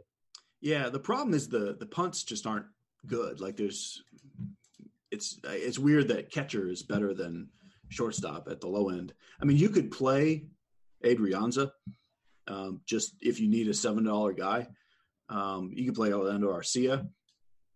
Yeah, I mean, you know, I, I like Polanco, um, but then that's kind of your last big spend if you do that. So I guess that I would almost look and see how you feel about the cheap outfielders before deciding if you want to try to spend up at shortstop. Yep, let's do that. Let's look at some outfielders because uh, that's uh, shortstop is going to be tough. It's going to be a difficult. I don't want to totally punt it, and it is going to cost money. Outfield's always a spot though. We can find some guys who are cheap. I mean, we've talked about some guys here. Taking a glance at this, the studs are probably going to pass over them because I don't think we're going to afford the Yelich's and the Trouts of the world supreme value in a guy like Aaron Judge for only eleven dollars. I don't want to face off against Ryu, but man, eleven dollars for a real power hitter in a pretty big game, that's pretty good stuff. Uh, you can go that route. Uh, Tony's at 16. Dickerson, I do like Dickerson, but 17 bucks, that's a bit much. I mentioned I like Ozuna in that matchup against Lambert. He's $16. We, we could afford him if we were going to go more balanced from this point out. Um, looking down, Reyes is at nine bucks. I'm not seeing the big like value seven dollar guys that are usually there on Yahoo. Maybe they they adjust yeah, some things. The only guys who are sort of like single digits. You mentioned Reyes, like Alex Gordon is in there for eight. Um, I could do that one, but these are not these are not super exciting plays. Like um, I agree, it makes more sense to kind of go mid range in the outfield, which you're not going to be allowed to get those super expensive guys either, but um, maybe that's the way to play it. Let's go mid range. Uh, I want to I, I want to start off at this point and go Ozuna. Sixteen bucks is it's fair enough for me. I'm I'm just looking at the matchup with Lambert. If if any of the numbers hold true to form, Ozuna is going to be a pretty decent force tonight. So I'm going to go Ozuna. And do you have another mid range outfield play that kind of jumps off to you? Uh, if you're playing Ozuna, I would just play Fowler with him. You like a little Fowler too. I did like that lefty matchup against Lambert. So we'll get that one two punch in there. We've got money, man. We've got two spots left open here second base and shortstop. You know, 31 bucks total. So if we spent seven, if we spent men's salary on something, we'd have 24. We could actually jump up to a $24 player in one of these positions if we had a minimum guy we could take. I'm not saying we're going to do that, but second base, shortstop. Does anything stand out for you? Like, is there any uh, any preference there on that position? We looked at shortstop; it was super, super expensive. Uh, so it's yeah, probably- I feel a little better about going cheaper at second. Um, I mean, we've got like Merrifield is thirteen dollars. We've got Brosseau for Tampa is nine. Dietrich is seven. Oof. Like, if you have to punt, I'd rather punt at second than short. I would agree with that. So let's. First guy where you mentioned that uh, stood out to me was the Merrifield. Been a really good hitter this year. Let's put in some Merrifield at uh, second base here for what was it, thirteen bucks? You said. Yeah. Plug that one in. Okay. Oh my goodness! It does it always does this? It always does this. Cheese. One dollar away from the perfect player in the last spot. One dollar away. One dollar away from Polanco. I don't even know what to think about this anymore. The world is collapsing. We can't get Polanco unless we adjusted Merrifield. Is yeah. Polanco good enough to where we can back off of Merrifield and go with a twelve dollar or less? Yeah, or you could back off uh, Fowler, see if there's a fifteen dollar outfielder. Okay, so Polanco, like we're, we're in this range. We just got to find a way to get Polanco instead of going down to like a a Bogaerts or somebody like that, right? We just got to make sure we get Polanco here, right? That's what I would be doing. Yeah. Let's do that, and let's see if we can figure out another thing for the Fowler. Fifteen dollars for an outfielder is definitely doable. Does anybody stand out? We could play cleanup hitter Marwin Gonzalez tonight at Detroit. Uh, you know, Kira Myers in Baltimore with that matchup. We got a Cleveland guy, Mercado, second second place hitter against the Kansas City against uh, Junis. There's options here. What stands out for you? Yeah, I'm pretty happy with those guys. Um, I kind of like Mercado. Um, get the top of that Cleveland order.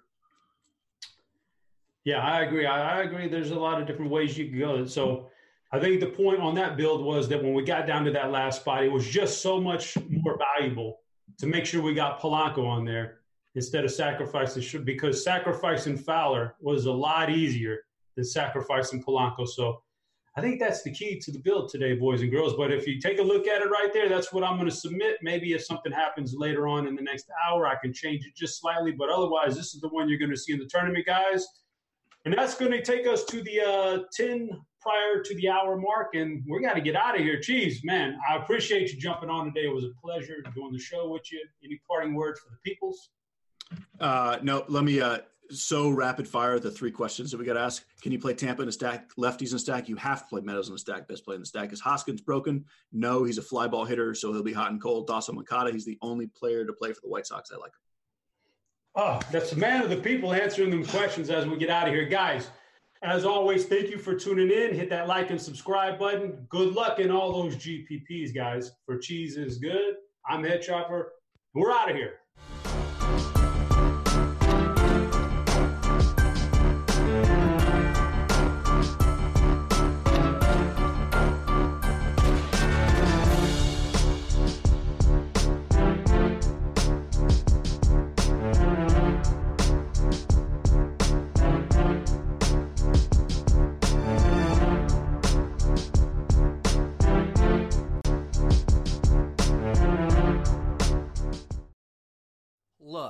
Life gets in the way sometimes, okay? We can't always just drop everything we're doing to make the most positive EV pick in the best ball championships. Sometimes mistakes are made. A guy is taken a round or two above ADP. Maybe you draft two tight ends that have the same bye week. But what we are looking at today is not that. No. Today we are looking at the truly egregious face melting picks that defy all logic. These are the worst best ball picks of the 2019 offseason, and I'm your Roastmaster General, Peter Overzet. How you approach the bye weeks in the Best Ball Championship is a very interesting strategic angle you have to consider. Well, I really appreciate the angle that Mike B572 took here, taking 10 guys with a week 10 bye. Now, the bye week is what we may notice, but when you dig deeper, what you'll really notice is that this is actually an all NFC East team, yet with no New York Giants. My working theory is that this Mike is actually Mike Francesa, and this draft took place on a day Gettleman wasn't returning his calls. Next up, we have Bookworm123, who took Andrew Luck first overall in this draft. Now, this is a man that should probably set the books down and refresh Rotoworld every now and again, but my working theory is that he's a paid actor receiving checks from Jim Irsay under the table to try to convince everybody that there is totally, absolutely nothing at all wrong with Andrew Luck. Speaking of taking quarterbacks early, Promise 34 took Brady at 210 here. I can only assume the titular Promise here is vowing to take a 42 year old QB at the deepest position in the second round, no matter what. Promise kept. A guy with the handle Frank G707 took Jimmy Garoppolo 1 1 in this draft. 707 is a San Francisco area code and it would appear that his last name starts with a G, similar to Garoppolo. The only explanation is that this man is Jimmy Garoppolo's uncle, and if not, someone needs to take his phone away from him. Now, taking one QB early is cool, but do you know what's really cool? Taking five QBs early, like Mambo did here. More like Mambo number five a little bit of Mahomes in my life, a little bit of luck on the side, a little bit of Watson is all I need, a little bit of Mitch is what I see, a little bit of Cousins in the sun. That was embarrassing. Next up, we have an individual named Umkane, and his draft strategy can best be described as robust, robust, robust, robust tight end. He took nine tight ends. Nine. Nine times. Nine times. Nine times. Can't say I hate the strategy. But if I did have to quibble with just one little thing, it might be not taking a 10th tight end considering OJ Howard and Greg Olsen have the same bye week. Gotta cover those bye weeks. All of these players hammering the onesie position early are clearly putting themselves behind the eight ball. We know we should be hammering running backs and wide receivers early, and sometimes that means reaching to get our guy. Take this guy here who snagged Carlos Hyde at 3 2 after nabbing Damien Williams at 2 9. That's just elite level handcuffing right there. Although a rare miss on his part not grabbing Darwin Thompson at 4 9 and Darrel Williams at 5 2. Gotta lock up that backfield. I like this guy Dotsum's approach to the 2 9 in this draft. At this point, almost all of the bell cow backs are off the board, so we have to get creative. Really, really, really creative. Like backup running back on a bottom five offense creative. Devin Singletary will be telling his grandkids about getting picked here someday. Ultimately, though, I gotta cut these guys some slack. You can potentially survive a bad third or even second round pick but it's the first round, that high leverage, ever so important round. That's the one that will get you. Because as the adage goes, you can't win your league in the first round, you can lose it. These are the words that this owner took to heart when he took Quincy Enunwa 102 in this draft. And I can't see the whole roster, but these wide receiver picks he made to start the draft are like that galaxy brain meme unfolding in real time. And look, you do need a unique roster construction to win this overall best ball championship. And I can't think of anything more devastatingly unique than a team that starts Quincy Enunwa, Hakeem Butler, and Jalen Hurd. If anything, we should be applauding this individual for having the patience and the wherewithal to wait on drafting Tim Patrick until the late fourth. I mean, that's that's a lot of restraint. I don't think any single pick this year can top this first round selection by Canton Bulldogs, okay? We're in the middle of the first round. He drafted undrafted Saints rookie. Uh, let me check my notes here. Devine Ozigbo. Yeah, Devine Ozigbo. Sure, David Johnson was still on the board. Sure, Ozigbo would have been available in the last round. Sure, he might not even make the team. Sure, this guy Canton could have spent this money on multiple beers. Sure. But fantasy football is about having fun, guys. And having fun means reaching for your guys. Here's to you, Canton Bulldogs. You clearly had dreams and aspirations of being immortalized when you made that handle. And today, you accomplished your goal because we are inducting you into the first ballot Hall of Shame. You did it, man. We've looked at some truly head scratching picks today. We've seen some really, really aggressive, robust positional allocation strategies. But no one team and no one roster is bound to keep me up at night as much as this roster that Michael Dubner sent me via Grimetime 0518. Now, what's so disturbing about this roster is that at first glance, the positional allocation seems somewhat reasonable. But when we start to look closer, a truly, truly unhinged madman is revealed. First, he takes Baker Mayfield at 110. Massive, massive reach, but okay.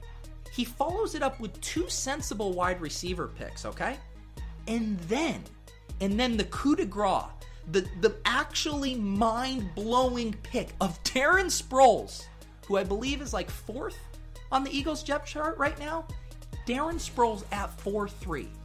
I mean, either this guy is the world's only combination Baker Mayfield and Darren Sproles superfan, or he periodically blacked out throughout this entire draft. This draft looks like it came from a guy who got absolutely obliterated, read one article about zero IRB and hyperfragile roster construction, and then said, let's do it live, grind time, Logging in! Grind time, baby. Grind time. I'd like to imagine that's what he did after every pick.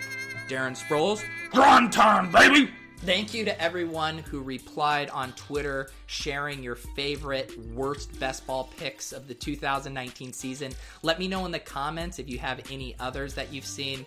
We can all laugh through the tears together.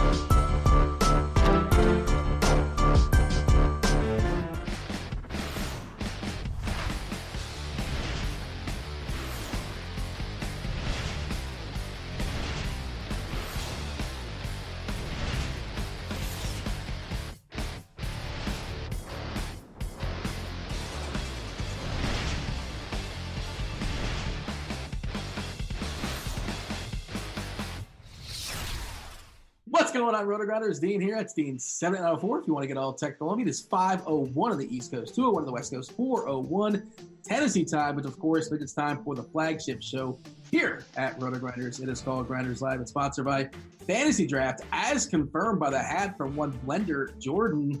Uh, I badgered you all pre-show. I apologize. What's up, dude? How's uh? I don't Friday? have any anecdotes about playing on fantasy. when I, when I win a big GPP there, I will have plenty of anecdotes, but none currently. You, what are you, babe? You're calling your shot over there? Is that going to Uh, happen? well, I hope so. Can, can I do? Do I have the magic power to do that? Can I do that tonight? Last night was awful. Hey, last night, last night I faded the Rays completely, and it's not like anyone did very well, and I still lost. So how does that happen? Well, first of all, you're breaking the rules. You, you- we don't care about yesterday. We don't care about tomorrow. But yeah, you know, what? I'll, I'll tell you, the entire week's been bad for me. And I, I held with the almanac. Maybe that'll help, but that doesn't help me. I, I feel like I may have been duped. I bought this on the internet, and uh, it's not It only goes to two thousand. That won't help you now. Good point. But it's a big sample size. It's 50 years. Well, then put that into your database. oh man, I, I, I'm uh, I'm taking a cue from you. I'm, I'm going to be uh, just tournaments today, and uh, I'm I'm rolling out. I'm just just having fun making 20 lineups, and I'm going to see. I, I was messing with the lineup builder earlier today, and I still haven't completely mastered that. But Did you? Did people know now that the NFL one is is live with all the new features in it, with the the quick stacks and whatever? I know Britt showed a bunch of it to me before. He has a video out explaining some of the stuff. But let, let me tell you, like the way that I build like lineups in NFL, like is is exactly the way that the quick stacks are set up. But it would always take me two hours to do in groups, and Mhm. now you could just it's it's. I mean, it's going to be so much easier if you're building a multiple lineups from 10 to 20 to 150 uh, and make sure you're getting that first correlation second correlation and making sure that you, you get the lineups that you want to have i mean i think it's a great addition you know, Brett showed you. I thought uh, Brett Br- Britt showed you. I, I thought it was special because he showed me too, and he was very polite about it. But it was very clear what he was basically saying is that he's like, "Look, I know you're kind of a moron when it comes to these things, and basically you're the litmus test. If you can figure this out, if you kind of grasp the concept, what I'm saying, then everybody else is going to understand it too." So, uh, yeah, I, I got a sneak peek as well as far as what's going down football wise. Obviously, if you guys aren't aware, we're gonna have football shows too. If you're not aware, if you're new to Roto Grinders, uh, we'll football shows in the weekends, football shows all throughout the week uh, on the YouTube and on the site as well. Lots of uh, premium content also, and uh, and also, hey, you know what? I always ask you because like you're always in their uh, Discord channels. Tell the people what the Discord channels are because uh, I feel like so some people have premium memberships and they're just not aware it exists, and it's very important, especially when it comes to like uh, preseason football, which is tons of great knowledge being dropped in there, and that's not as uh, easy to grab. You're all by yourself.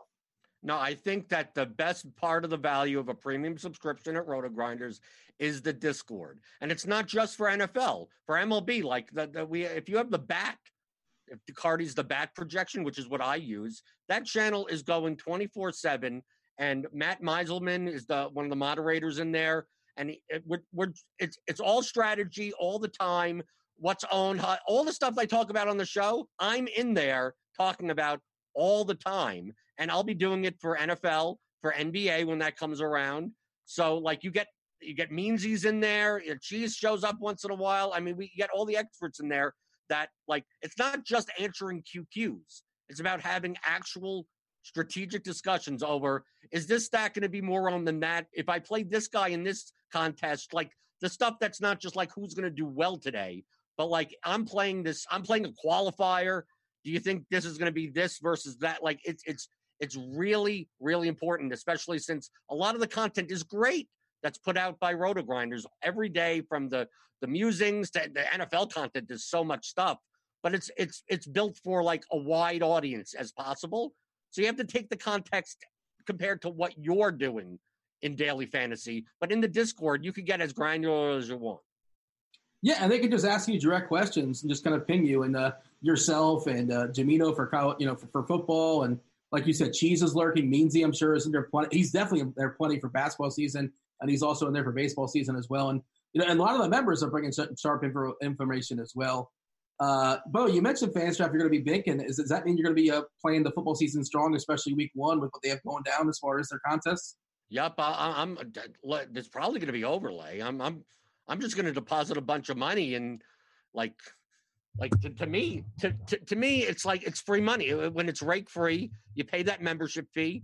Like if you obviously if you're depositing a decent amount of money, you could do a wire on the bank, get away from like the three percent deposit uh-huh. fee.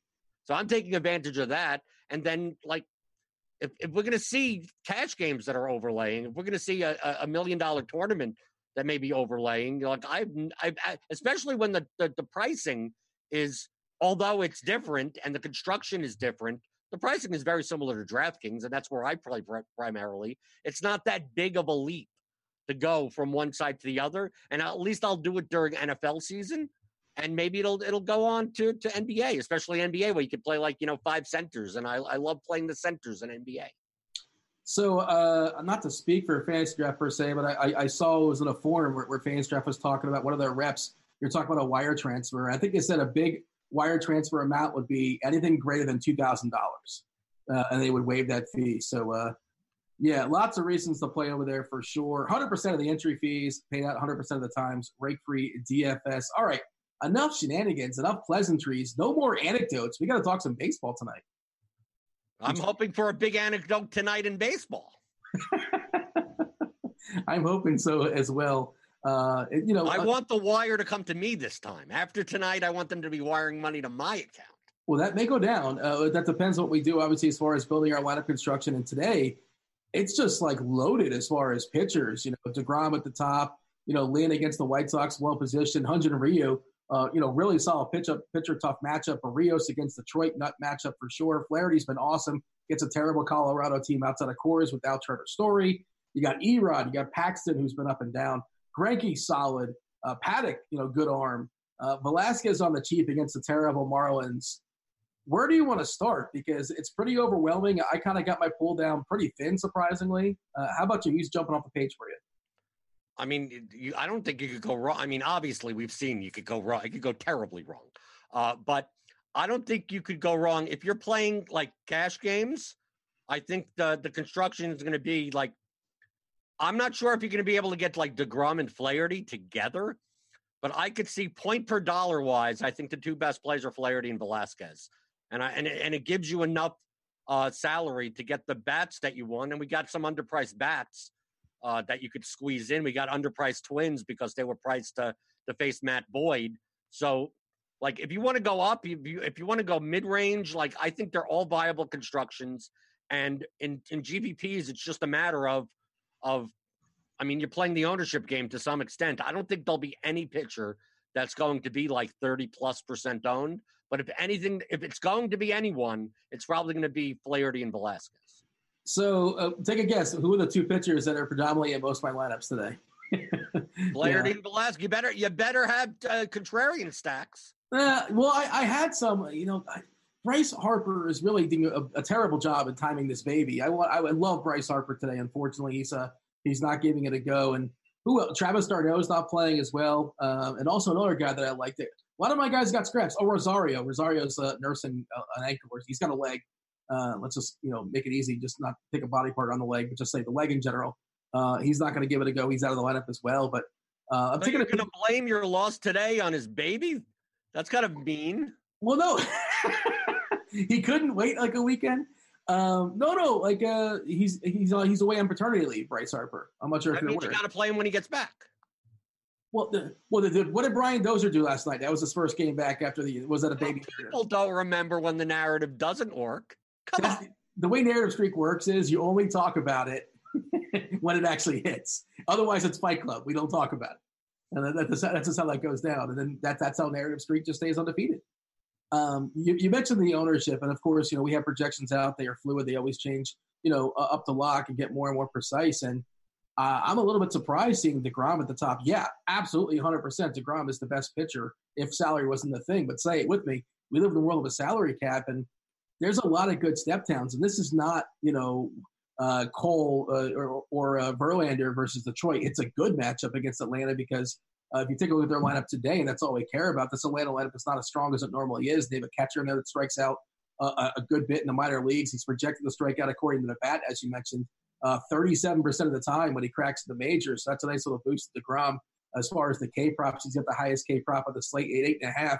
If you kind of work your way down, uh, we talked about, you know, a Lynn at seven and a half against those terrible White Sox. Flaherty, Flaherty at seven and a half. And I was just looking at the Slate IQ, and it's not the best matchup from a K perspective for what it's worth. Like the top four guys at 18, 17, 12, and 13 is as far as the percentage. Collectively, it's at 20%, but you know the what the guys that are susceptible to the K are going to you know be buried in the lineup to some degree. Hampson batting eighth, you know Daza at 25%, McMahon at 26%, but Flaherty is also a guy that can go like seven or eight innings he has that capability too. And also, he's not priced as like an ace.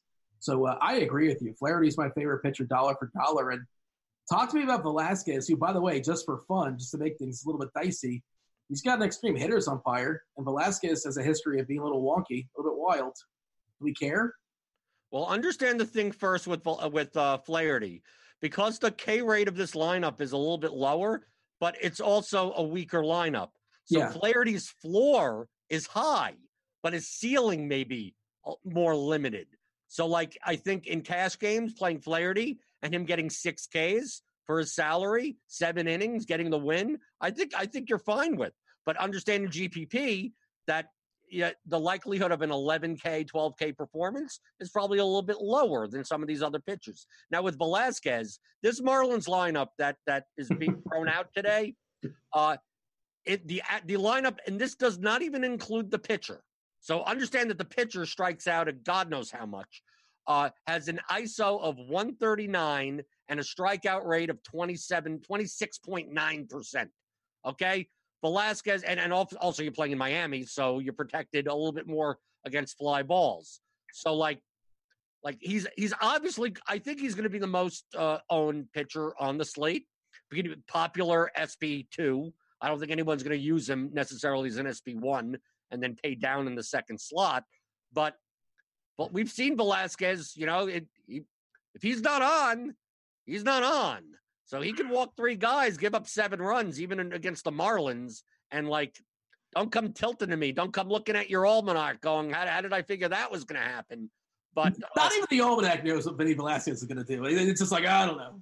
Right, we got what Alfonso Marquez behind the plate. That's a nightmare. But I mean, uh, like if a lot of K's, a lot of K's in this lineup. You know, Diaz has been a disaster outside of like banging a homer off of Degrom. He's been terrible. Otherwise, Alfaro revenge game. He strikes out thirty six percent of the time. Uh, Lewis Brinson, the worst non catcher hitting baseballs, hitting baseballs, swinging at baseballs, I should say, at thirty two percent as far as striking out. Even the top Walker at twenty four percent. Their two best hitters are both in the lineup, Anderson and Cooper. But you know they still will strike out for what it's worth. They actually have you know Anderson's a real life Major League Baseball player, and Cooper is as well uh, birdies, whatever. Um, you know, not a monster K rate for Velasquez, 25% and change. The walk rate a little bit too high at 8.9%, but you know, the price is kind of baked in. He's always not the he's not the most efficient guy. He's not necessarily a guy that can go terribly deep. We did see him go seven innings a few games ago, which is a nice positive sign. And you know, six innings. What? Wait, yeah, seven innings and uh, five. like we'll take five, I guess. Maybe I don't know. From a run prevention perspective, he should be fine, and he should strike out six or seven or five at least. I, am gonna have I'm gonna have too much Velasquez, but we'll see. I'm I'm, I'm the other way. I'm not gonna have much of him only because there are people in this range that have close enough projections that you know the variance in baseball things happen. So i mean you could eh, maybe i think velasquez in cash games i think he's probably the best play in that range. Who are these people? Who, who are the pivots? Oh you could play Foltynewicz 6900 against the Mets. The Mets don't have Frazier in the lineup, don't have Ramos in the lineup. I know he's more susceptible to lefties, but the bottom of this order is is Guillorme, a uh, Lagares, Nido, and the pitcher. So, like, uh, if he could get by, I mean, Alonso and Conforto, I mean, Panik is a lefty, but he doesn't have much power. He's pitching in New York. So, like, that seems like if you told me Folty had more points than Velasquez, I wouldn't be shocked. You have Mitch Keller against the against the Reds. Like if he sh- if he showed up with 20 points, I wouldn't be shocked. You, know, you, you could even take, make a case for Jordan Lyles, for Zach Plesac. I think Plesac's upside is a little bit more limited, but like all these guys in like this 7K, 6,600 to, to 7,800 range, like are close enough in projections. Velasquez projects better, but like only 10% better. So, like it, in, in the course of normal MLB variance, if Velasquez is going to be 30% owned, 32% owned on a on a 13 game slate, and these other guys are going to be a third of that, like I'll take my sh- I'll t- I'll take my shot in large field GPPs on the other guys and hoping Velasquez at least gets hurt enough that he only has like a nine point score. But in worst case scenario, if Velasquez puts up 22 points, which is great for his salary, like all these other guys could put up 20 points anyway, and it becomes a wash. Who's your favorite guy amongst that muck? Like I, Keller, you know, obviously a big prospect. He's been up and down. That you know, he's definitely shown a a K tendency in the minor leagues. You know, pretty decent in the majors too. Just too wild, doesn't go particularly long either. Um, you know, you said you said Lyles you threw in there, Plesac you threw into the conversation. I guess you could enter Richards. I don't know how deep he's going to go as far as how many pitches he's going to throw against Baltimore. Uh, you know, maybe if you get 85 pitches out of him, he can be fine. Uh, I mean, I've seen people throw out Dylan Cease just because Texas is not very good. I prefer lefties against Texas, obviously, but still that lineup's not very impressive. Uh, Disco against Pittsburgh. You know, favorite amongst that grouping? Probably uh, Keller and uh, and Folty. Yeah, I mean you're you're not wrong with that Mets lineup. It's it's it doesn't look particularly strong today. Uh, yeah, and it's a good ballpark as well too. Keller has major upside.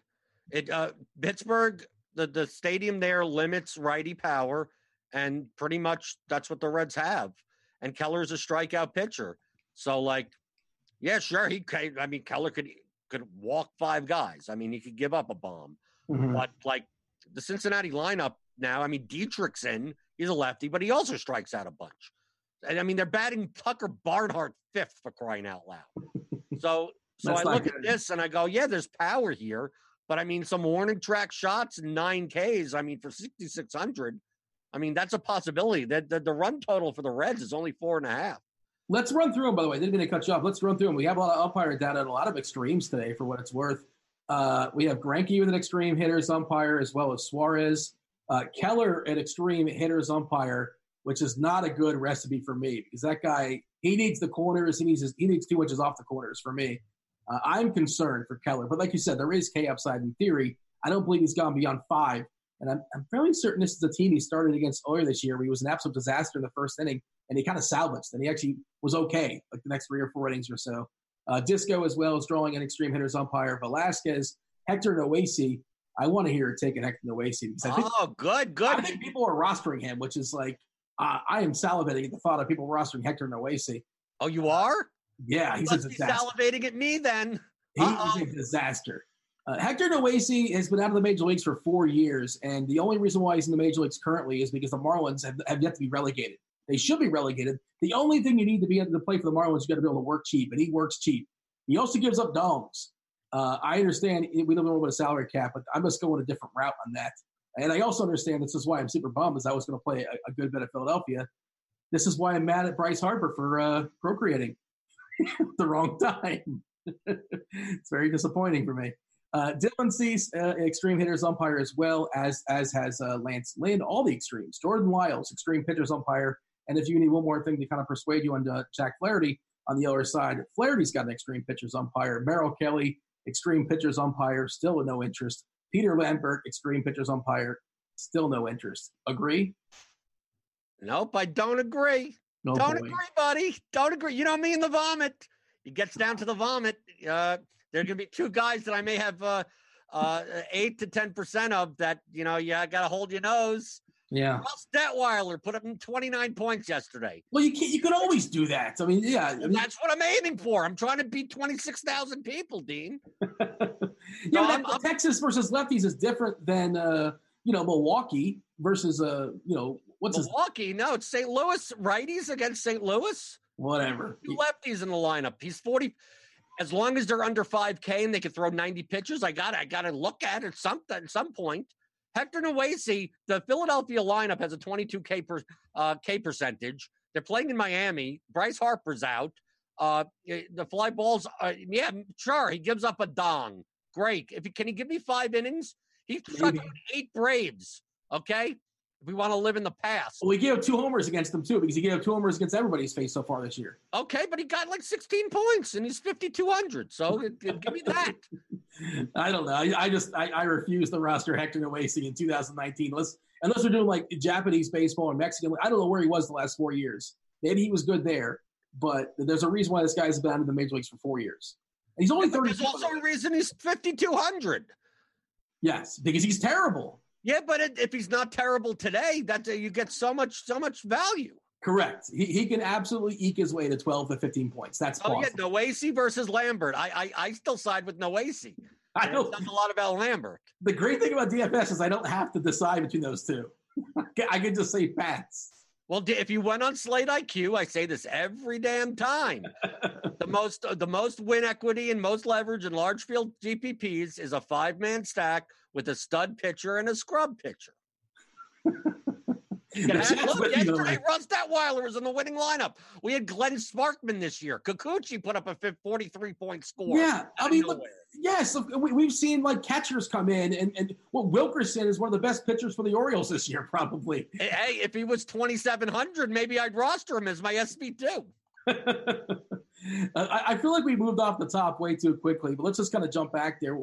Uh, you know, Degrom, I assume you think he's great, but like, how much are you prioritizing him?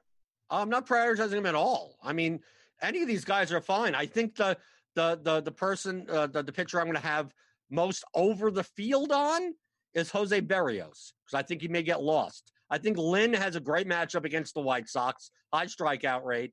Uh, Degrom, if you're going to pay all the way up, people may be a little bit scared of the Braves, but so that'll limit his ownership a little. I think he'll still be over twenty percent. I think people will t- try to take the safety of Greinke. I think Greinke is an absolutely fine play at 8,800. But like Berrios against, uh, the, I mean, it's, it's against Detroit. the Tigers. It's against the Tigers for crying that their strike terrible. is terrible. So, like, yeah, Berrios on the season has a lower strikeout rate by two or three percent than some of these some of these guys, but his prop right now is at six and a half with the juice heavily on the over. And are you going to tell me he's going to be like 10% owned? It's interesting with Berrios because I think people are playing the. It depends on where you're shopping. I'm not sure if you're playing on FanDuel today, but Berrios is. Oh like, no, FanDuel Berrios is the, the top play easily. Okay, yeah, just want just just to clarify for those out there, like Berrios is a strong play on FanDuel and like on DK. I don't want to say he's overpriced on FanStrap. I don't want to say he's overpriced, but you have a, a discounted. I guess you could say it's, it's Greinke, as you mentioned, and Greinke should be fine. You know, he's got a fine matchup, I guess, I suppose, outside of facing Mike Trout and uh, Showtime Ohtani. Uh, oh, we should delve into that. It's, it's the players, uh, the players' weekend. Have you seen all the names in the back of the jerseys? Anyone kind of, kind of jump out for you? I don't even know what you're talking about. Okay, so the players get to pick nicknames in the back of their jerseys. Uh, you know, a weekend for the entire year. What and is they, this? The XFL? Come on. He hate me. Yeah. No, this is the thing they've been doing for like three years now. You're not aware of this this concept? I only watch baseball because I have fantasy teams. What do I care? Rich, Rich Hill had no, no, what they should do. Dean. Dean, what they if, if they what they should do is that the DFS sites should change all the player profiles to those nicknames and completely confuse everyone. Well, what, would, what would be on the back of your jersey? What would, be, would, it, would it be Blender? What would it be? Vomit? What, what, would- what would be in the back? Uh, probably I can't say it on the air. Well, there you go. Well, they also wouldn't let like certain guys wear certain things. I can't.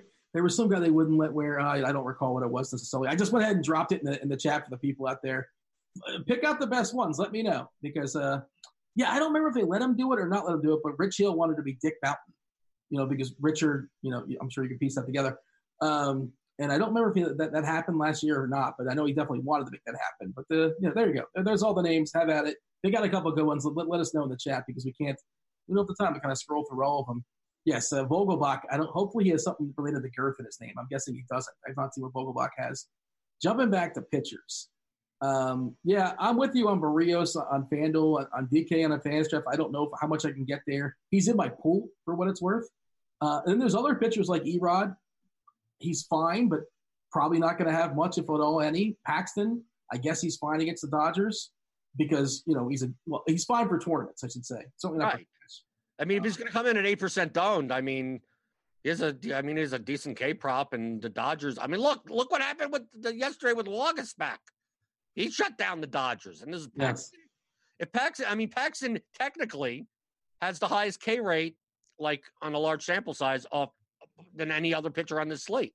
So it wouldn't shock me if he went out and struck out ten. The problem with Paxton, though, and his ceiling is that he's not going to pitch more than 100 pitches. Like, it's like he, he hasn't done that since what April. So that's the only thing that would concern me there. But I mean, it's kind of baked into his price at 9K. But I mean, it's not going to be popular. The best hitters for the Dodgers are lefties as well. By the way, DeGrom's got a bigger K percentage than Paxton. I'm not really sure what you're looking at. 31.1% for DeGrom, Paxton at 28.8. Doesn't matter, but you know, it's still pretty strong. I think it's same sided, like lefties versus lefties and righties versus righties. Okay, you're you're you're splitting it up. Okay, I'm talking like the collective as far as all the arms. But, Whatever, uh, whatever. I'm going to make it whatever stats make me right. Yeah, the the chat's right. If, I don't really sure what my nickname would be, but for sure my number would have to be seven eight nine zero four. Right? It It, it shows it shows how far down on the depth chart you are. I'm playing left out, or yeah. You're well, playing the parking lot at that point. Yeah. Well, what are you going to do? It's it's been it's been a rough off season for me. All right. Uh, what other pitchers are worth mentioning here? We, we, we did talk about Hector Noesi, which is important, of course. Paddack, by the way, another guy that's cheap on FanDuel. I don't know if I'm going to get there because who wants to pick on Boston? Uh, and we know Paddack is a guy that they're not necessarily pushing because why would you? Uh, you know, young prized arm. There's no reason to let him go too far as far as uh, innings or as far as pitches. Uh, any other takes here that are worth kind of throwing out there? I think I think today is going to be defined by stacks, and there's going to be so spread out ownership enough at pitcher that like I don't I think that, a good third of these pitchers, including Noesi and Lambert, if you want to do the up and down approach, uh, are, are viable. And it just comes down to like make your five man st- on DraftKings. On FanDuel, you're making the four four. On DraftKings, you're making five X or five three or something. Like make your stack first and then fit in the pitchers. And then any of the any of the pitchers that we talked about, pick two of them, and that seems to be fine to me. Uh, I'm seeing Devin here, our fabulous multitasking producer, dropping a link here in chat. He wants us to know that uh, talk about pitching projected ownership during the premium peak. Yeah, we'll do that. We'll, we'll definitely pull it up for sure. By the way, uh, so Ronny Rodriguez in the back of his jersey is going to have El Felino because he apparently in the offseason is a singer and a rapper in the DR, the Dominican Republic. I was not aware of that.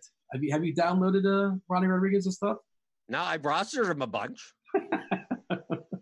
yeah, El Felino. That's the feline, I believe. The cat. Yeah, well, I think Gato is cat, is it not? I don't know. I don't. I don't speak. I don't. I speak English. I don't know. well, I mean, remember Andres Galarraga? I'm not really sure if you recall, but remember El, El, El Gato Grande, the big cat. Remember him? Yeah, sure. Back in And the so day. you- you're mentioning names that are in your almanac. He's in, Galarraga. He's going to hit 47 home runs in chorus, much like uh, Right. Dante I'm Bichette. playing Brady Anderson tonight. Is uh, where is he in the pool? You got to catch him in the right. I think it's 1989. Was it 1989 when Brady Anderson hit like 51 homers or something? Yeah, like that? whatever year he was taking steroids. Yeah, whatever. Allegedly, he never got caught, and he had the he had the power of sideburns. His sideburns were amazing, as inspired by uh, Luke Perry, I believe. Second Luke Perry mention uh, of the week, by the way. Smash the over on Luke Perry mentions of the week. And smash the like button on YouTube. Look at that. Yeah, there you go. They're like, well, why are they talking about Luke Perry uh, and the Andres Galarraga and DFS? Uh, why would they be encouraged to smash the like button? Well, smash it nonetheless, or just tap Smash, it. I don't even know what that does. It supposedly it does something. It helps us out in some way. Analytics, I guess the analytics on the YouTube, it's above my pay grade. I'm not exactly sure, but yeah, feel free to like and subscribe and smash, tap, do whatever it, does to you know to hit the like button. Pretend you're smashing Dean's face. Well, why? why would you want to smash? What Well, a violent thing to that- say. at least that's how I visualize. Fair enough. Oh man, it's funny when you were mentioning vomit stacks before. I was thinking in my head, like, the, again, uh, this is where my brain goes. I, it used to be a fun concept, probably a tricky setup. Remember back in the day, Double Dare with the slime. You should have like a prop set up, like where you can dump. Uh, well, I, I should be able to pull on the chain, and somehow it reaches over there. No, the other way around. I do it and you get wet. wow, we've gone off the rails. We're off the trolley. Summarize the arms for me. Play whoever you want in GPP as long as they fit. Well, that's. I mean, okay. I, I okay. Flaherty and, and Velasquez, chalky. Okay, that combo, whatever. The Grom, if you're going up, but you're probably going to have to pay a little bit down in order to fit a stack that you want. I think the Grom's ownership is going to be a slightly deflated, but I think still maybe overowned. I think you could use Berrios or Lynn instead. I think you could play Greinke. You could do like Greinke Flaherty and still have a, but that may be too chalky in GPP. But I mean, I think any anyone from like 6.6K and above, most of the guys that we mentioned, if you play two of them, uh, like I, I, don't think I don't think you can. You're that's going to decide your fate in GPP as much as you know what stack you're playing and whether or not they go off. All right, Devin's going to drop this link in chat for you guys. If you're not aware, we talk about it every single day. Maybe you're new. I suppose we get new people along the way, despite the fact it's like we're in the back half, we're in the quarter, uh, the quarter pull here of the season. Uh, you know, you want to rock the RotoGrinders badge, we give you an incentive to do so. I don't know what the incentive is to smash the like button, unless just visualizing my face. Apparently, I guess that's the incentive you gave the people. But we do give you an incentive to, uh, you know, to hit the the old uh, RotoGrinders avatar, uh, you know, roster that throughout the all the different sites in the industry because you finish the top 10 of certain designated contest, you win yourself one month of RG Premium. All the things that Blender was talking about before, that could be yours for one month.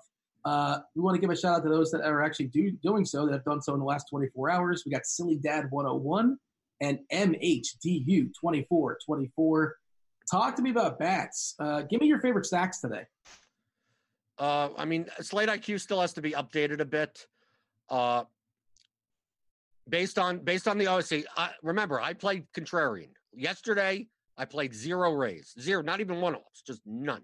Uh, today I actually may play them because I think on a 13 game slate, they may they may be efficiently owned. Uh, Toronto is going to be the chalk because they're so cheap.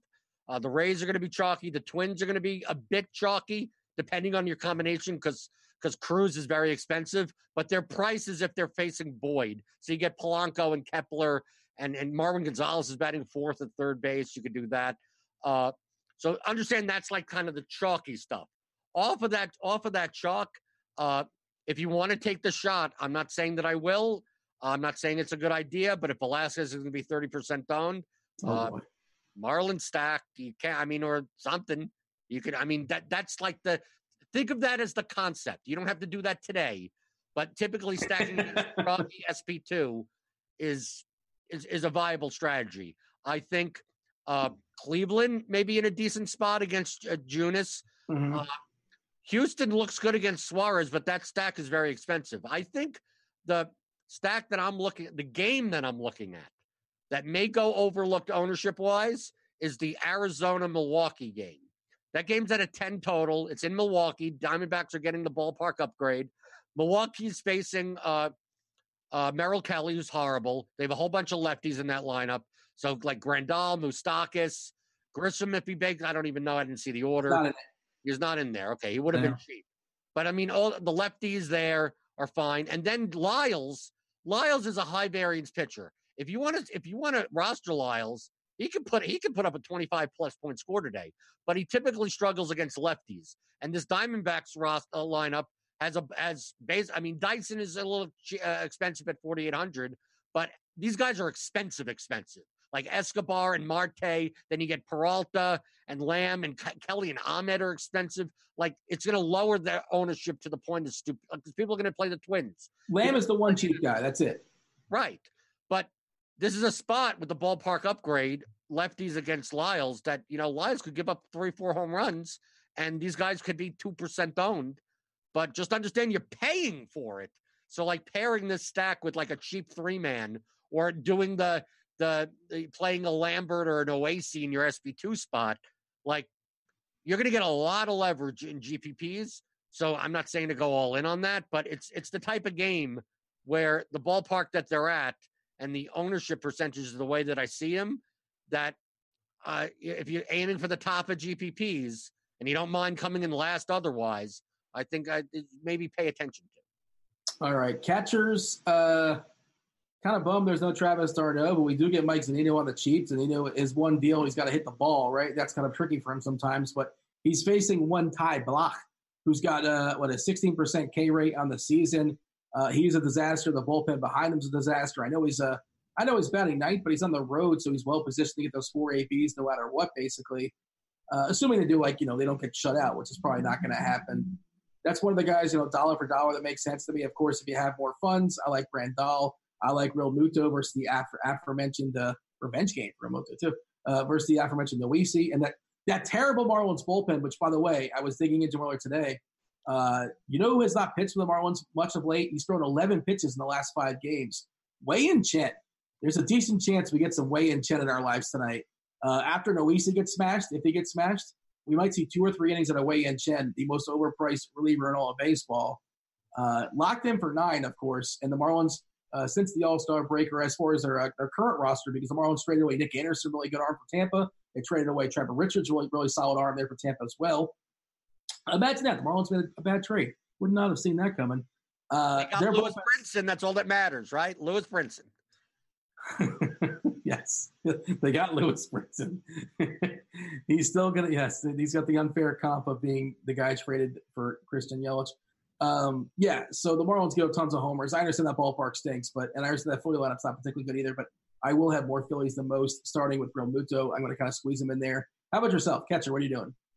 I think the, I think Zunino is not cheap enough for the fact that he has a million percent strikeout rate. Uh, I think if you if you have, uh, I think on this slate in cash on DraftKings at least, uh, you'll be able to find the a little extra money to go up to someone like like Chirinos, or I mean, if you could get up to Grandal, I think that's the, that's the best option at forty three hundred. But I think I you, I wouldn't be opposed to Barnhart at thirty five hundred. I wouldn't be opposed to even going, hey, going all the way down and taking like Nido at 2,600. Don't take Jeff Mathis. Don't do what Stevie does. And yeah, take, I know he got to suck out and get uh, get a stolen base in the back half of a double steal. Like that's not going to happen again. Right. I mean, I know they're on the road, but I mean, yeah, that's a punt catcher.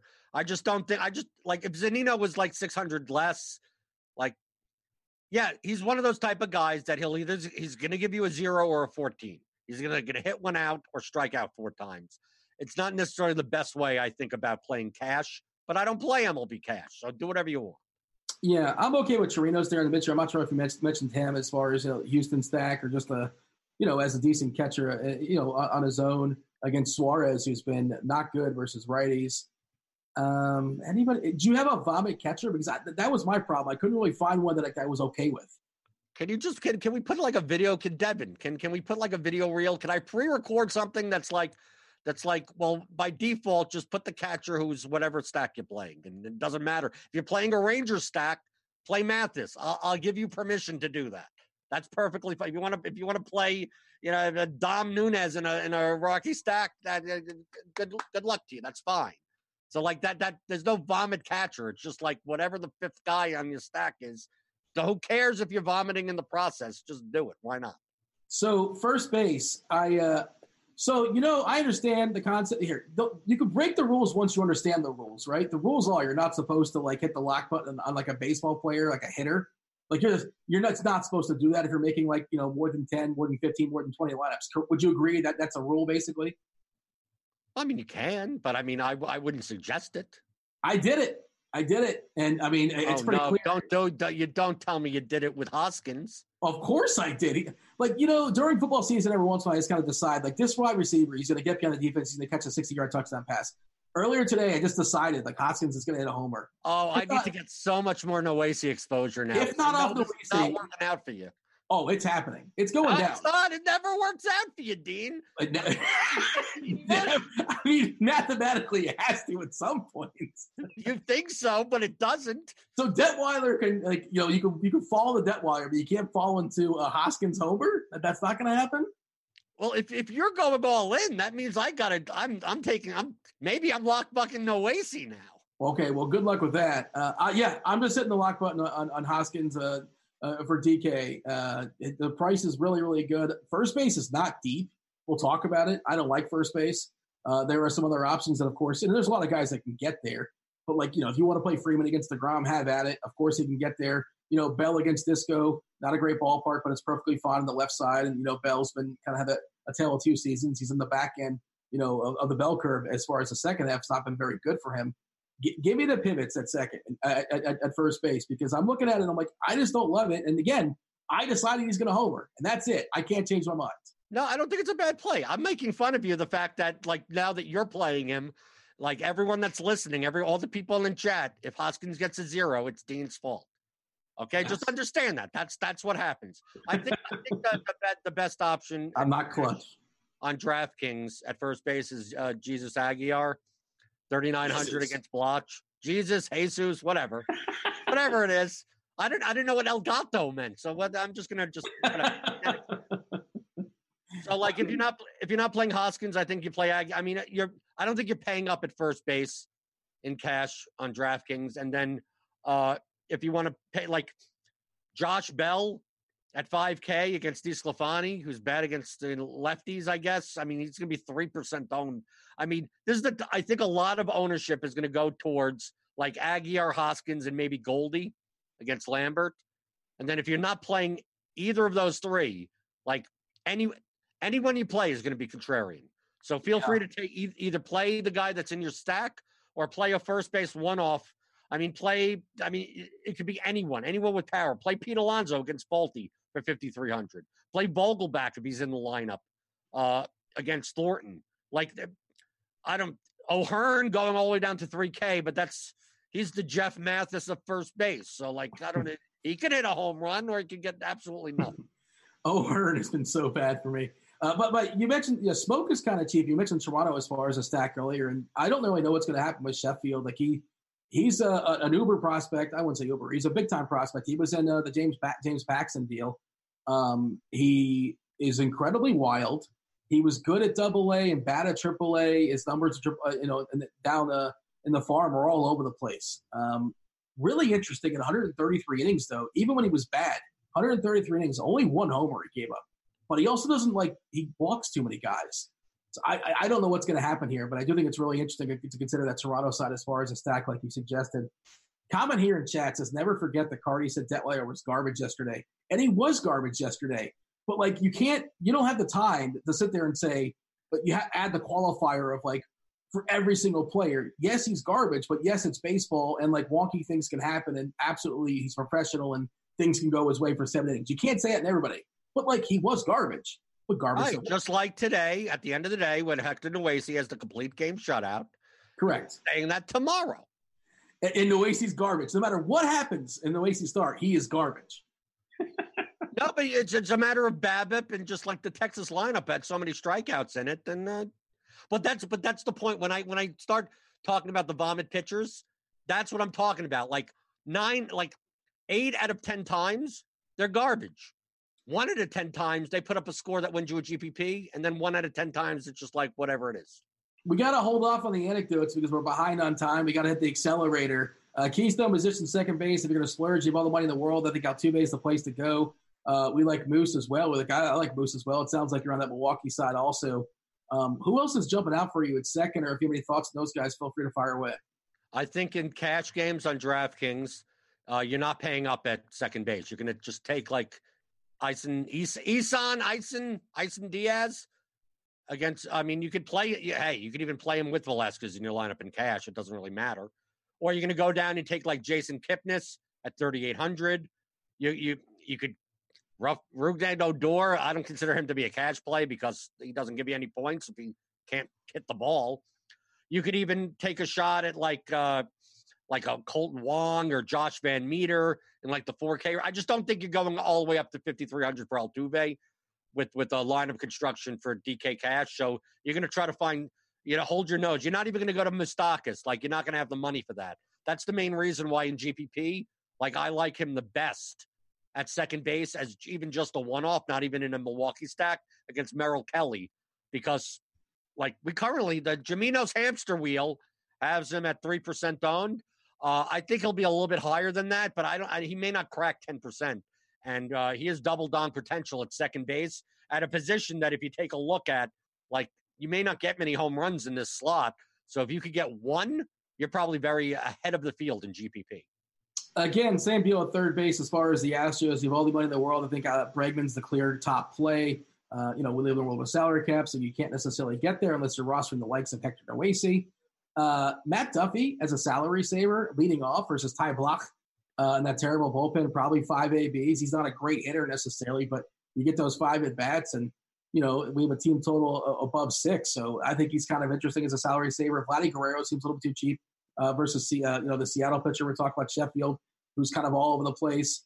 Uh, Sano, I like that Minnesota side a good bit. Well, and I feel like some of the Minnesota players might have been priced to face um, the good Detroit pitcher. That I'm forgetting his name, Matt something. Why am I forgetting his last name? Whoever the one good uh, Tigers pitcher's name is uh, is not pitching. He might have a baby too. He had something going on. He's not playing tonight. Uh, and also Moose. You can uh, play him here if you're not playing him at second. Your thoughts as far as third? Uh, in GPP, I may not have zero Matt Duffy. If you take, I mean, he's not much of a hitter. I mean, you're playing him because he's 3,100 and he's batting leadoff for a team with a six plus implied run total. Yeah, sure. Yeah, sure. He could hit a bomb. Sure, he could you know, go four for five. You're right. It, it could happen. But I think projection systems are going to weigh, you know, point per dollar wise is, is too high. I think, yes, you could get away with him in cash on DraftKings at 3,100. But if Matt Duffy is going to be 18, 20%, uh, if he's going to come in at that ownership, if, if the optimizer is going to spit out, if not, if you don't change the settings, that he spits out 30% of him in GPP, like I'd much rather get the 900 and go up to Vlad against Sheffield. I mean, if or go all the way up and get Bregman against Suarez. I mean, or play uh, Jose Ramirez at 4,700 or Sano at 4,700 or Marwin at 39. Like, I like Guerrero and Gonzalez for 800 to 900 more because I could see a, an instance where they could put up 20 plus points. I just don't see many instances Duffy does. Uh, shortstop, the Twins once again kind of jump up a page for me. You know, uh, Polanco, I think it's a significant enough break from uh, Bregman where he's worth playing. And of course, you're playing Bregman at third potentially as well. Uh, I like Minnesota a good bit, 6.4 as far as their team total. A little bit different of a lineup with uh, with you know some of the different names being shuffled in and out with Rosario being injured, Kepler, uh, Polanco, Cruz, the aforementioned Gonzalez. Marwin Gonzalez actually batting fifth. Uh, I'm sorry, fourth. Uh, Arraez is batting fifth as well, so no plenty pop in the world as well. Uh, Lindor's got great BVP. I know the kids out there love the BVP. This Cleveland team has actually faced uh, Junis, I believe, like four or five times so far this season. A lot, which is not too surprising because he played in the same division. Who's jumping out for you as far as shortstop? I thought you said we were done with the anecdotes. You're mentioning you're mentioning BVP, and that's, that's not an anecdote. That's, that's anecdotal data. Come on, you don't know it. Oh, he's he's two for four. He's oh, he's ground. He's hitting three home runs in 74 at bats. Who, who knows? Who cares? Just the facts. Anecdotes. Those are anecdotes. Give me the facts at shortstop. Okay, the facts at shortstop is uh, probably with, with the pricing inefficiency. If you could get Polanco at 4,400, he's probably the best cash play. I think uh, if you're paying up Lindor at 5K or Bregman is fine. Uh, you could get away with because he's now batting fifth in the lineup. Willie Adames at 3,900. I'd much rather him be a little bit cheaper. And actually, Adames is better to righties than he is to lefties. But he's going to get ownership, especially in uh, in Tampa Bay stacks. Like if you're going to play Rays stacks, I don't think you play like if you play the most popular Rays stack is going to be something like Duffy, uh, Duffy Adames, Aguilar, and then like Famine Meadows or like and two of the outfielders.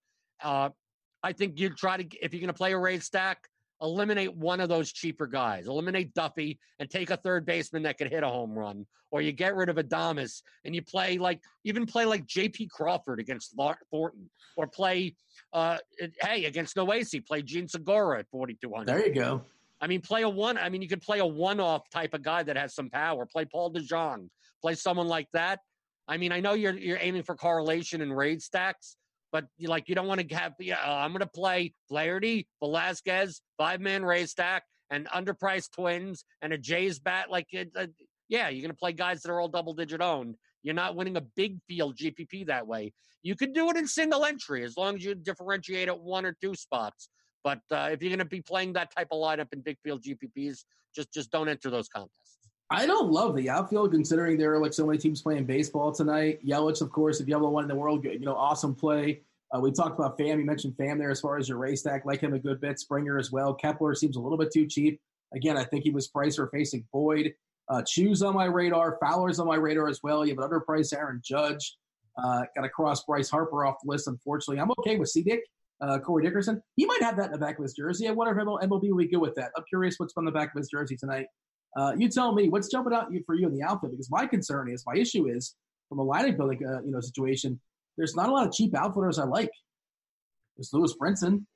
As always Lewis Brinson. Feel free to feel free to just PayPal me your money at that point. It costs nothing. I don't care. I will never roster this guy. I don't think I'll ever roster this guy. Yeah. Uh, now the ones that the cheap outfielders that are popping out are the Blue Jays. I mean, that's where where you're going to get your value because they're on the road against Sheffield. They're going to have uh, you know Grichuk and uh, Teoscar Hernandez. I mean, we don't have the line. Do we? Do we not have the the? Uh, let me. You've taught me how to do it, Dean. Hit the refresh button, man. Make it happen. Press the refresh button. Did it happen? I know they're the late game. I don't believe that's out just yet. Okay, so I didn't need to. Yeah. We have a projected lineup, but yeah. Right. But I mean, even if just one of them, Grichuk or Hernandez, they're both under, they're about under 4K. Just understand that they have decent strikeout rates, but they have the platoon advantage uh, against Sheffield. Uh, so you could definitely get away with them. I'm not a big fan of playing Judge against Ryu. It's it's something that I may not do in GPP, but I wouldn't call you nuts for for playing that. Uh, I think if you could get, I think if you could pay in the mid range, I think Kepler's the best cash bat at 4,700 because uh, Cruz is, is 5,800. So you, yeah, you know, I agree. Way up there. Uh, and uh, you could, I could even see with this lineup, you can play Lorenzo Cain at 4,200. I don't think that's crazy. Uh, I mean, like Pham is 5,100. Like, I think he's more going to be more popular in stacks than as a cash outfielder. Uh, you could get away with Puig. You get away with Peralta in the mid range. But I think you're going to have to go down and take like one of the Blue Jays outfielders. You could get away with like a Fowler against Lambert at 4,200. Uh, I'm not a big fan of Fran. I know Franmil Reyes may project decently at 30. I got Franmil. Yeah, but he's understanding cash games. Like he may get zero because I love playing cash games. Oh, go! So we don't have to worry about it. Yeah. That's not worrying about playing cash. cash. Oh, Franmil Reyes. Oh, sure. Then play him all you want. We gotta fire up. The, we gotta fire up the screen share. The people have demanded that we uh, go back and talk about ownership percentage. Uh, so go ahead. Feel free to hit the old refresh button. Tell me what your thoughts are as far as uh, you know the ownership percentage on pitchers. We're seeing Degrom at twenty four percent. I feel like that dropped a little bit since the, the, beginning of the show, which makes sense to me. Flaherty at twenty one. Uh, Velasquez at twenty. Folty's at nineteen. Keller's at seventeen. Oof. Greinke at 16. It's it's uh there's a lot of options out there. But you see how it's going to be spread out. That's why I said I think it's going to be decided more by by your your five man stacks because like any of these guys in double digits, like above, like play any like I, I don't consider it to be you to you could do all of them could be fine. All of them could make value. Like well, who you're who you're making the biggest stand on? Like who are you uh, the, the highest above or below? As Berrios, I told you that before because at the lowest ownership against the the Tigers, who could strike out a million times, like why not? Like uh, like him and Lynn. Like my my attitude is is that like Degrom at 24. I mean, you're not getting all that much leverage at pitcher today. I think except for like fading like a Velasquez. So like it, I don't have to take big stands. I don't have to like not play Degrom. I'm playing 150 lineups tonight. I yeah. will have some Degrom, but I probably will be under 24%. And I will have Berrios, but it's not like I'm going to have him in 40% of my lineups. But I could have Berrios at 22%. I could have Lynn at 20%. I could have maybe a, a little under, and maybe I only have Greinke in 8%. Like I'm doing stuff like that at pitcher because I'm taking more of my stands at in my batter slots that I I just want to have enough price ranges of pitch. That's why I have my Noesi and Lambert crap vomit pitcher for those types of construction. Well, well, let's take a look at the batters just one second. I got to say, but, but my pool is uh, as of right now, may take her up to the show. It's uh, Degrom, Flaherty, Velasquez, Greinke, and Berrios. I think that's all I had as far as my pitcher pool. I don't know if you line up to the guy 20 out there. Uh, well, you, you, have to play cheap stacks then. Yeah, that's well. I'm not playing stacks. That's how I'm differentiating. I'm just kind of like playing. Oh, you're differentiated by losing. Oh, that's a good strategy. I mean, the idea that you have to have to stack to win is preposterous. I, again, no, I it's proven mathematically, Dean. It's proven. It's that's why we have. It's proven mathematically that Ross Detwiler is terrible, but he also can have a really good game. You're you're okay. You're absolutely right. So you, you, you, you, can't have it both ways. No, but right? you're going to be paying the same amount. Like there's 26 uh, in the in the 20 the 20 max. What is there like 12,000 entries or something? I don't know.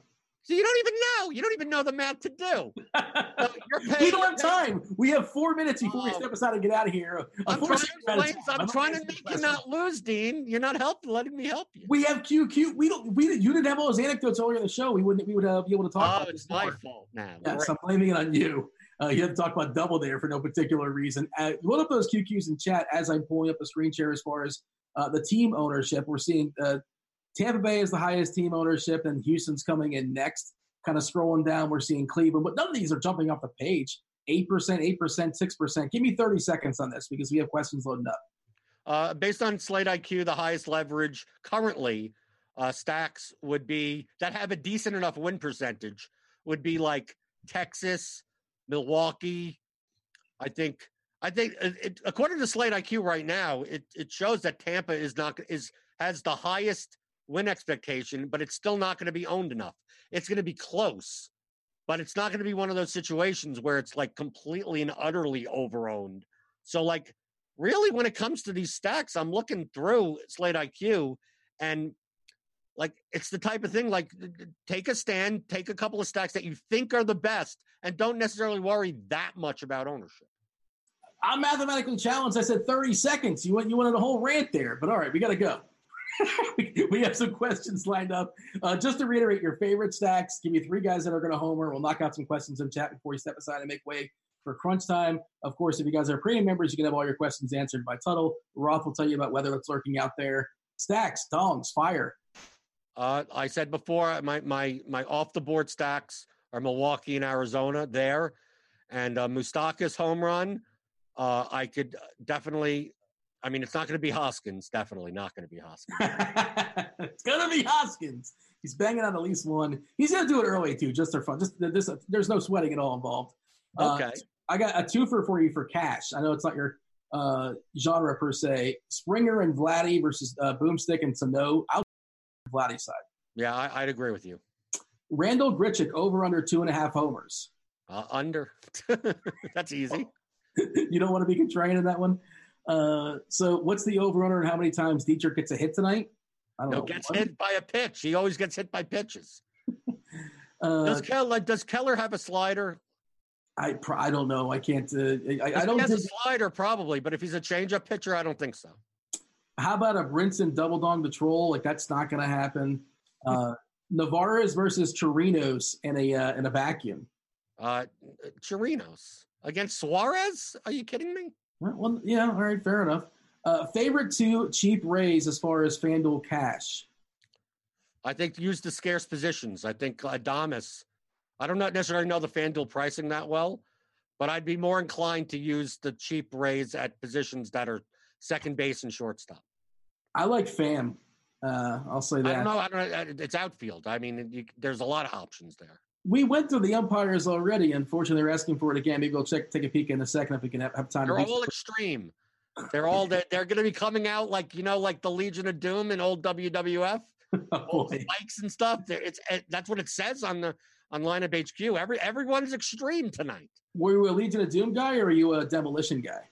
Oh, I like demolition. Wow, there you for, go. For the name, uh, I have a question. I know it's not an anecdote when they do the nicknames on the players' jerseys, are they also going to do it on the umpires also? I don't know, but uh, the, best one that I saw was uh, there's a guy with the last name uh, Marshall, like a pitcher for Oakland or something like that, and on the back of his jersey, it's "Forgetting Sarah." Uh, there, there you go. Uh, let's see, what else do we have? Oh, how about Abraham Toro for Houston? Yeah, he's playable. Uh, I don't mind him. He's got some decent minor league uh, prospects, and he's well positioned in a good lineup, so I have no issues with that. Uh, a few more questions or a question or two before we step aside. Oh, actually, you know what? What's up time? Let's take a look, uh, reiterate as far as the pitching data. Uh, it's probably the screen share is no longer up, but I can just kind of vocalize it for the people. Uh, extreme pitchers umpire Lyles, Flaherty, Kelly, Lambert. Extreme hitters umpire uh, Suarez, Greinke, Keller, Disco, Velasquez, Noesi, Lynn, Cease. Do we care? Well, I mean, I, I, anything could happen in baseball. I mean, I, adjust the projection a little bit, but it typically doesn't make it that. The, the batters still have to hit the ball. Why can anything happen in baseball, but like you can't make a team that's not stacked and win in DFS? No, well, percentage. What you're right. Anything could happen today, but from an expected value perspective, you're going to be losing money in the process. Correct, but when everybody else is following that path, then all of a sudden, because it's mathematically more probable, and it's mathematically more probable that Noesi's going to stink, and it's mathematically more probable that Flaherty's going to be good. But you're you're taking the math and playing against the math by saying I'm not going to roster those guys. No, no, no, no, no. I'm playing for the math because the ownership percentage is based upon what other people are doing, and you're going opposite what other people are doing based upon math. Correct? No, no, but no, you're going opposite by stacking because people don't stack enough. Still, they Check still. Me. Still don't stack.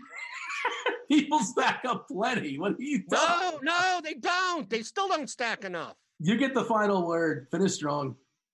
That is my final word. You, if you're not stacking, you're you're losing. So, good luck with that. All right. He's Blender. It was fun. I enjoyed it. Y'all have yourself a good weekend. Stay tuned for crunch time. We're out of here. Enjoy your baseball. Holler.